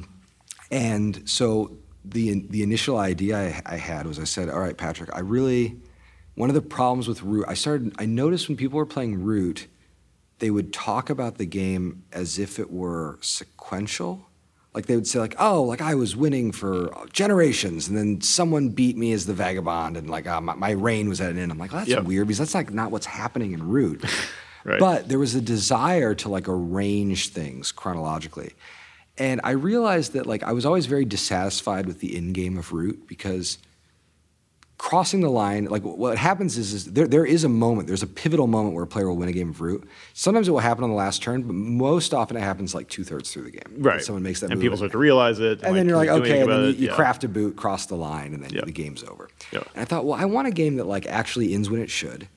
But then in order to do that, there needs to be some kind of like stake. There needs to be a um, there needs to be a consequence to the game that was won a certain way. And I, I kept thinking about that last game of Root we played in the office that was this post-apocalyptic game where we were really behaving in very destructive ways. And I thought, well, the fact that we did that should have a consequence. And I don't know if that if that consequence should mean that like you deduct victory points off your score because you were a jerk or or something else. And I realized that the only way you can really judge a player's performance is by forcing them to like live in the world that they had just made. And so I pitched this idea for a game to Patrick where I said like, well, what if and, and this is actually, I, I was like, I, I said, what if every end state was also a beginning state? And you, you mm-hmm. play a game, but the end state it creates is like intelligible as a start state. And then you can kind of play this generational game. And I'd actually been working on this idea for a really, really long time, but in a very, I never thought it was even a game. So I had, I had this idea for a game.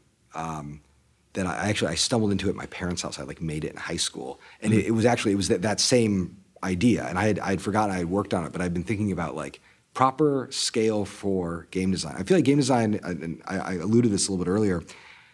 I I've, I'm always surprised that I am working in the game industry, and then I'll go through like old folders of myself in elementary school, and I'm like, Like, oh, oh, yeah. this is as obvious as it could possibly Yeah. be. And Yep. I'll find design sketches where I'm like still obviously working on the exact same design problem in a different context. And so, you know, so I started working on this. With, with, with, I started working on this idea, and I told Patrick that I had no idea if it would actually work as a board game, and I and I would only work on it if he said if he was comfortable with me working for three or four months on something that I might throw away. Yeah. And he said, "Go for it. You know, imagine you get you get six months to just like come up with something." And I built two or three different games that just didn't work. Mm-hmm. And the reason they didn't work is because there were, I mean, there were so many problems. There were problems relating to the physical nature of board games, like how do you create a saved board state and then pack it up mm-hmm. to hold the information? That's a big problem. Uh, there were problems with um, how big can a game be? If a game changes every time it's played, what are the to- what, what's the total possible worlds that it can exist in? Like, how do you make that expressive space large enough? And then, if you're going to say, all right, well, here's a big circle. These are all the possible versions of Oath that can be played. But then players only play a small part of that circle. They only engage with some systems. How do you make that game interesting if the game is like only engaging with, with, with some small parts? And so gradually over over the, the six months, I started coming with like coming up with like very basic rules or ideas. And one of them was um, how much should the world change? So this was a, an interesting question that I, I sort of started by thinking uh, I had some core parameters. And one of them was um, it should be possible that so I'm like, okay, you have a world, it's changing, um, but you probably don't want it to change more than 10%. Because if you Right. do that, this gets a little bit into the question of like Pamir and the dominance check and clearing the board. You don't want the world to change too much. Because when you read, you know, and, and I actually, I, I really admire Old World for, for this question of scale because most Civ games go too fast. You Yeah. know, Old World says like, no, actually, like a couple hundred years is like enough. So plenty of time. Yeah, it's plenty of time to tell a lot of these stories. And so I thought, okay, well, you know, imagine that, you know, if you look at a little Byzantine village in 700, it's going to be kind of the same as it is in 800. It'll be Right. different too, but, you know, it's, it, you, you, you need something like that. So I said, okay, there's a generational scope. The world, about 10% of the world's going to change. So, if, and I said, okay, if we have a, if we have a deck of 56 cards or 52 cards or something, five or six of them change every game. And so I was like, okay, well, that's a baseline. And then I said, I also want things. So you know in order for the game to work we have to have like a one in one out policy with the cards. That's very mm-hmm. important because otherwise the decks will become unintelligible. And so i was like all right so we've got this 54 card deck and we're going to sub out six cards every game. And then i said all right i also want there to be the possibility that things get forgotten permanently or quasi permanently and also things get forgotten in a like lower step. So i said okay imagine you stumble into an interesting thing and then it is not used for a couple games and you think it's gone forever but then it shows up in like three generations later. And i was thinking about fantasy novels and i've been reading um, the Prydain books to my kids and, and kyle really admires lloyd alexander's Prydain books too. And so i was just thinking about the, the, the kinds of like legacies that are in those stories and thought okay so how do you do this? Well one way to do it is to say you can only use you only use half the deck. So we've got a world deck. It's 10% of it's changing every turn uh, every every game, and then we're only going to use half the cards each game. And if we only use half the cards each game, then that means that it's a lossy, weird deck. You're not actually sure what's really being added and what's really uh, going away. And so I said, okay, this is great. Um, now, how many, uh, like, roughly how many cards w- would this create? And so I started saying, like, okay, well, let's imagine we have these six different suits that are different elements of culture. How many cards could be subbing out? And I started just doing some preliminary math. And I'm like, okay, I think the card base for this is like about 300 cards. Mm-hmm. And, and, and then I went to, to the next very unfortunate realization. So I created this whole like rough idea where I said, okay, there's this much of the game's changing. You know, about this many cards are going to be in the card base. I have this idea of a suited deck, and it was Kyle's idea to be like, okay, make it different elements of culture, kind of use like a tarot mentality to think about Yep. culture. You, you want it like in a kind of metaphorical register. And then I, I did all this work, and I said, okay, I think that this might be a game. This might be a game.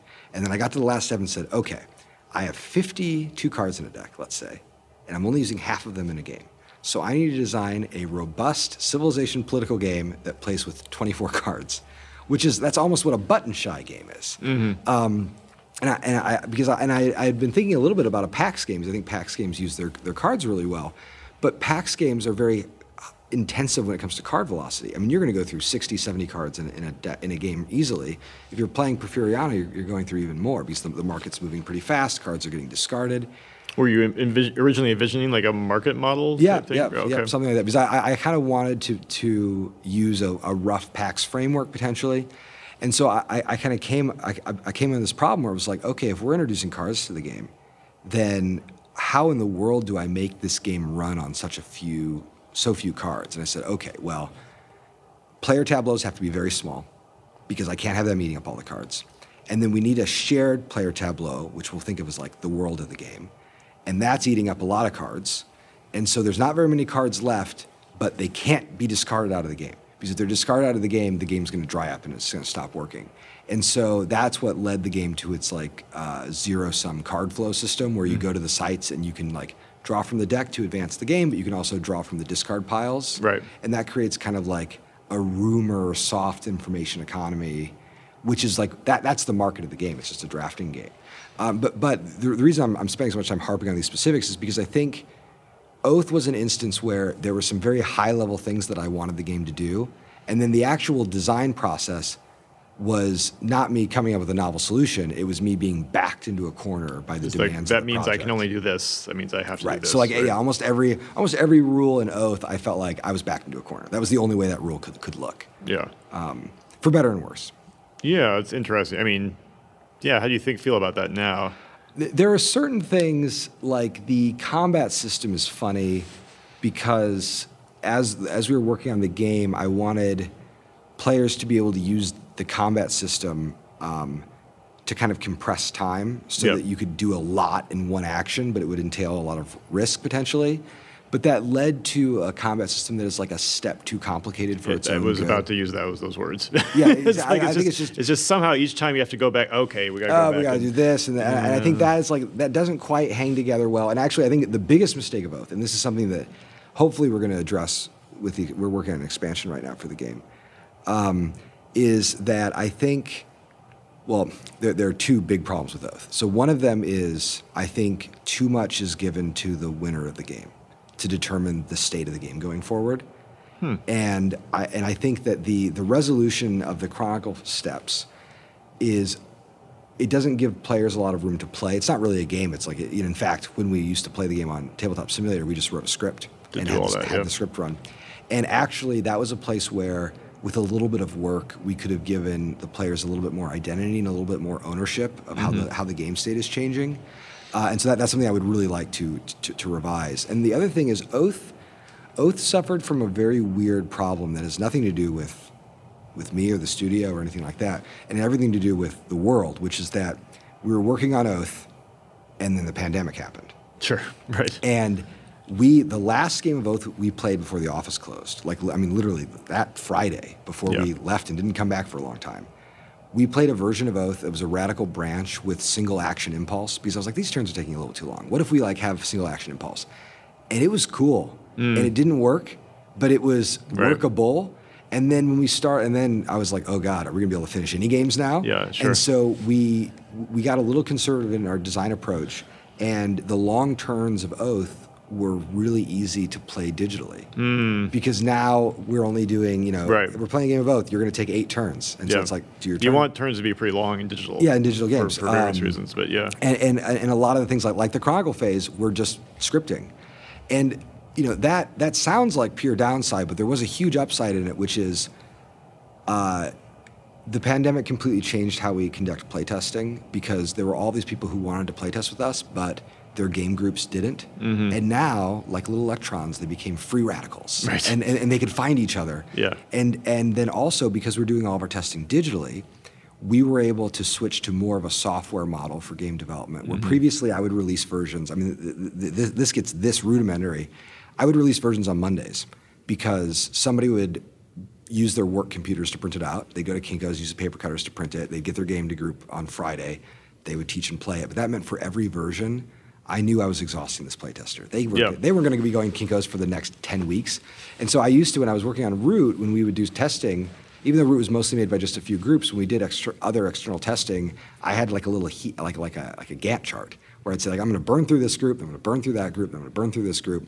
Certain groups were better in the early part of the process, certain groups were better in the later part of the process. And with Oath, what we found was it was like a game in early access. Mm-hmm. And so I'd say, all right, it's Friday, everyone. Here are the patch notes. Here's the TTS file. Go for it.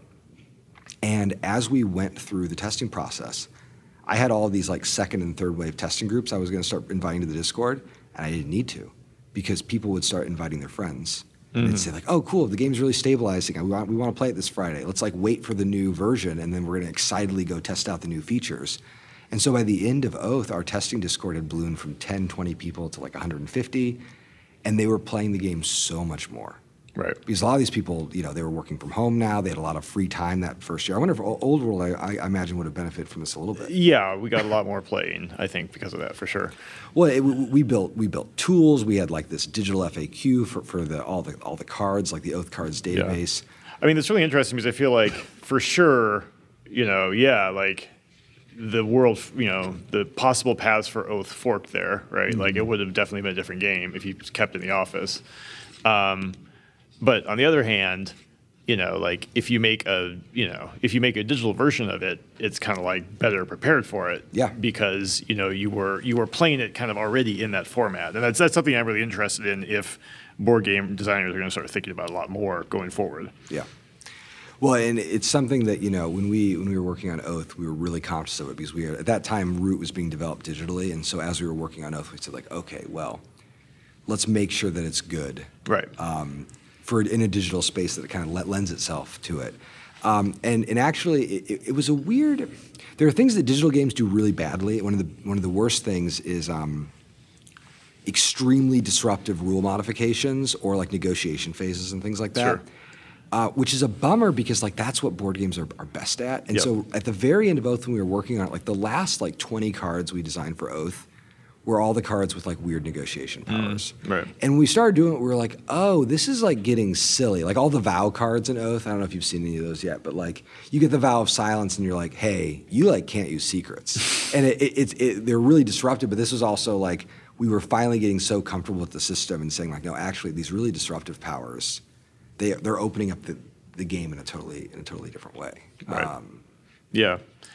Yeah, that's tricky. I mean, based on what Oath's about, there's no way you could like, okay, we need to tamp down the negotiation side of the game. Yeah. Like that's what it's about. And it's true that that will always be a problem. I mean, I don't know, like maybe, you know, you can find a way to innovate to, to make it work better in digital because it's kind of a necessity, right? Yeah, I mean, I, I the, the game we're working on on now, Arcs, has like a huge negotiation component that is handled in a way that I think could work well digitally, but um, I haven't seen it. I just I haven't seen a, a good digital game that handles negotiation really well. Yeah. Um, oftentimes it's it's just like you're like you know I mean you know it's from Civ like when you're making offers to other players and all that stuff. It just it's always so slow and so outside of the norm of the Yeah. game. Well, Whereas I'm in a board game it's so fluid. Yeah, I'm already thinking about like the binding agreement cards Yeah. in Oath. I'm like, those are going to be a Yeah, how do you do it? Those are going to be a real pain. like you, a real pain. There was a, like, there, I, I ran into a person at Essen who told me that um, Oath really opened up for him after about the tenth game because they had the tribunal out, which allows players to make binding agreements, and they agreed to mint a new currency that they could use to to, to, regulate favors for deals that spanned over games. Mm-hmm. And I was like, oh, that's so cool, and also like that can't that can't happen Yeah, yeah, yeah. all. I, I mean, one thing we want to do with the expansion though is like really build out. We want like different types of governance and arrangements of like the way the hegemony hegemon works.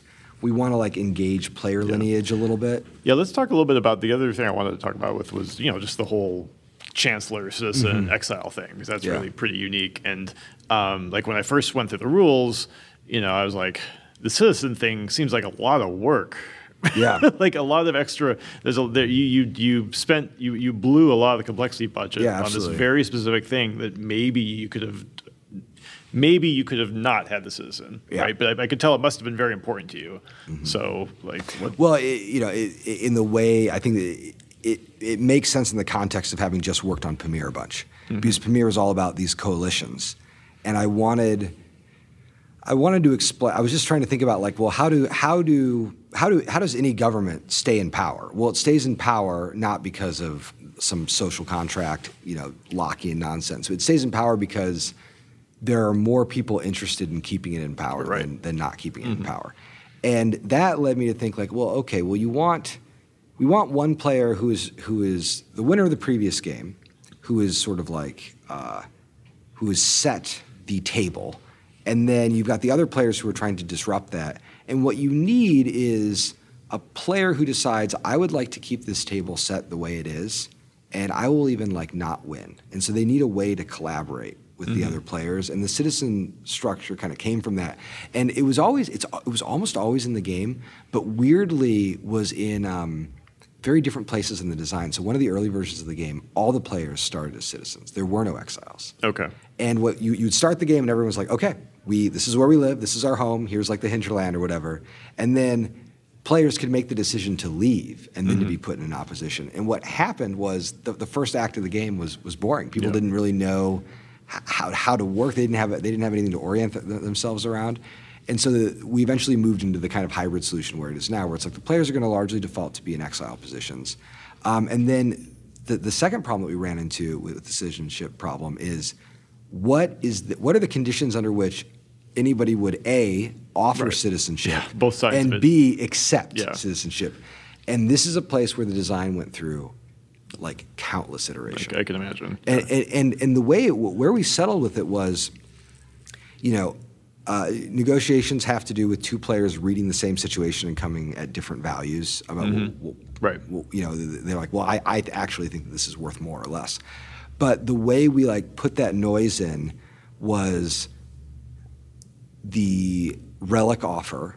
Mm-hmm. And then that also it has to like the offer has to like weirdly power up both players. Mm-hmm. Sure. And when you do that, there's a bun- there's enough noise about how much is this power actually going to give me that it started creating space for um, for there to be meaningful ne- negotiations. And we've actually we, I've run into this on a bunch of products I've worked on where sometimes like the best thing you can do to to um, lubricate the negotiations is to offer like consent negotiations where you give players you say like hey i'm going to give you the power to like take a dollar and you can give me the power to take a dollar Mm-hmm. and then what that does is we could just decide to each make each other richer mm-hmm. or if there's something you want you could say well i will give you a dollar from the bank if you give me this little thing Right. and that just creates like a little injection of action potential that rewards players for talking to each other and then you know can, can create create space for, for negotiations right. Um, and people use the citizenship in different ways. I mean, it's one of the, one of the fun things about uh, working on Oath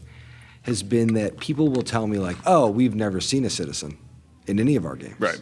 And then other times people are like, "Oh yeah, we've had five games in a row where everyone's a citizen." Yeah. And, that, and the entire game is just set in that single that single spot. Yeah, yeah. It seems really important to frame for people that like oh, Oath is a specific type of game. Mm-hmm. You know, it, it's it's bordering on role playing. It's Right. bordering on like we're trying to make a narrative. Like we're you know like to some extent it's not really about victory. I, I always whenever I start Arabian Nights with people, like the very first thing I say is like, don't worry about winning.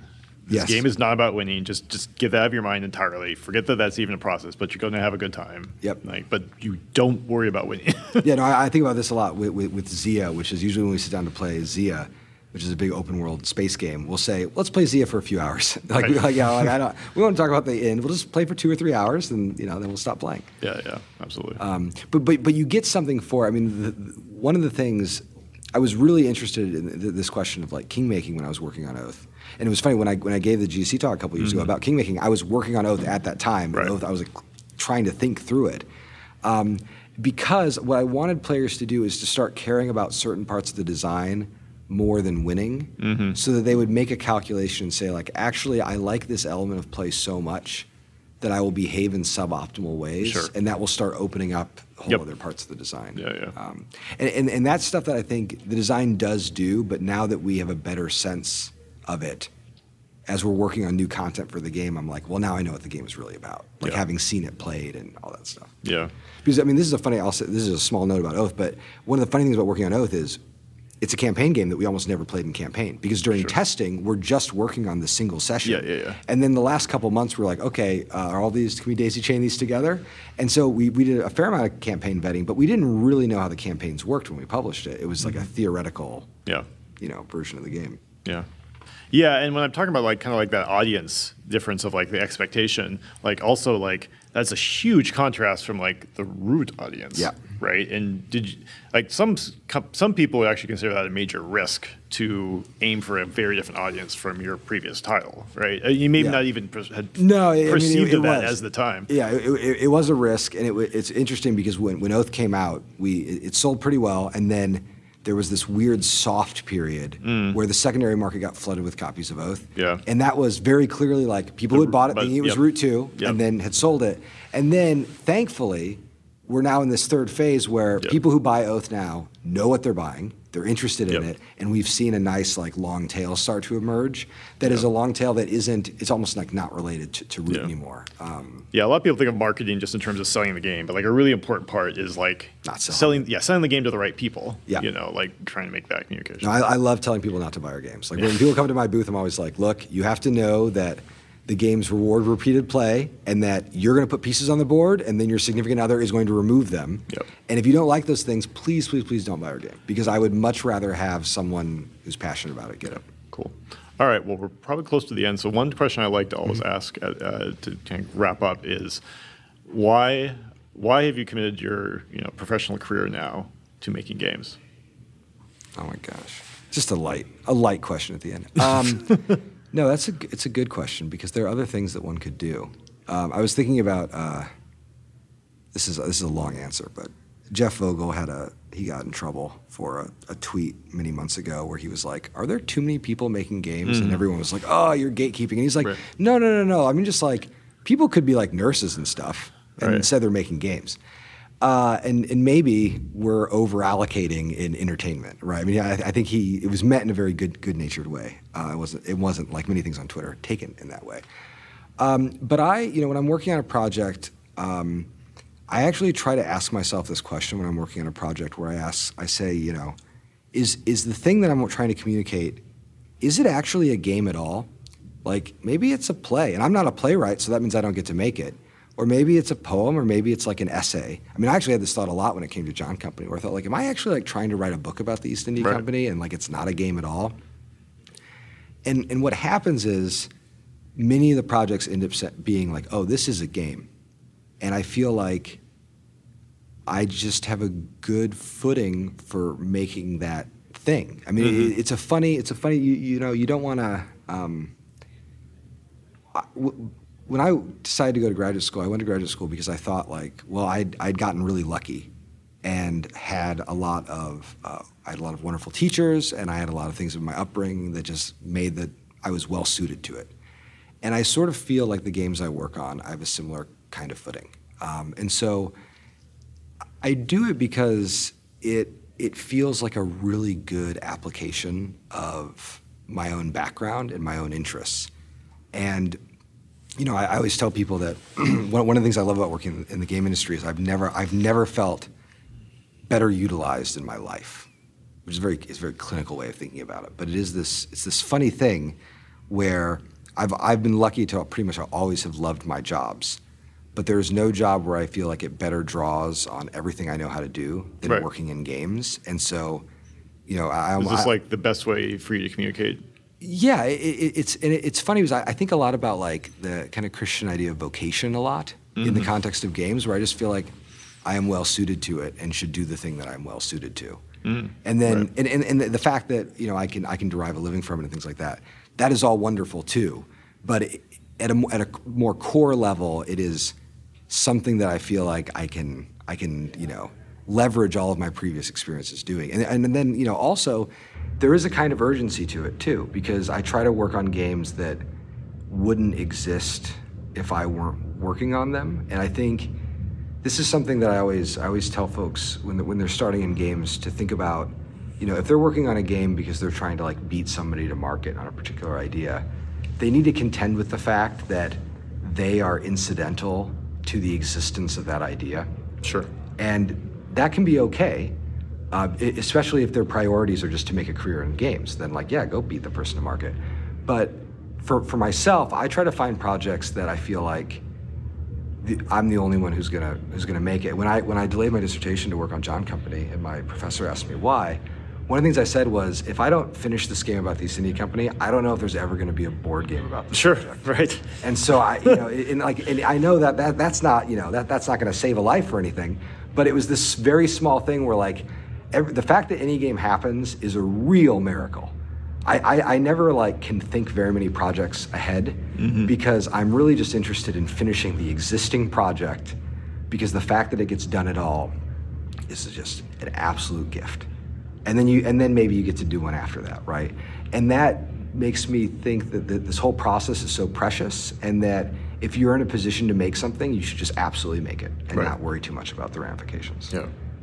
Cool. Well, I definitely relate to the concept that I feel like almost anything, any other thing I chose to do with my career, I would be worse at than Yeah. what I'm doing now. You know, which which is kind of like a, like, well, maybe I, I am doing the right Yeah, thing. in the right spot. Um, and uh, but yeah, no, it's a really interesting way to think of it. Like that, I was just struck by the phrase of like, you know, if you don't make an East India Company game, like there may not be one, right? Right. And you know, I think I think that a lot of people should think about that when they make games because it's very tempting to make something very similar to what's out there because it's it's it's safer, right?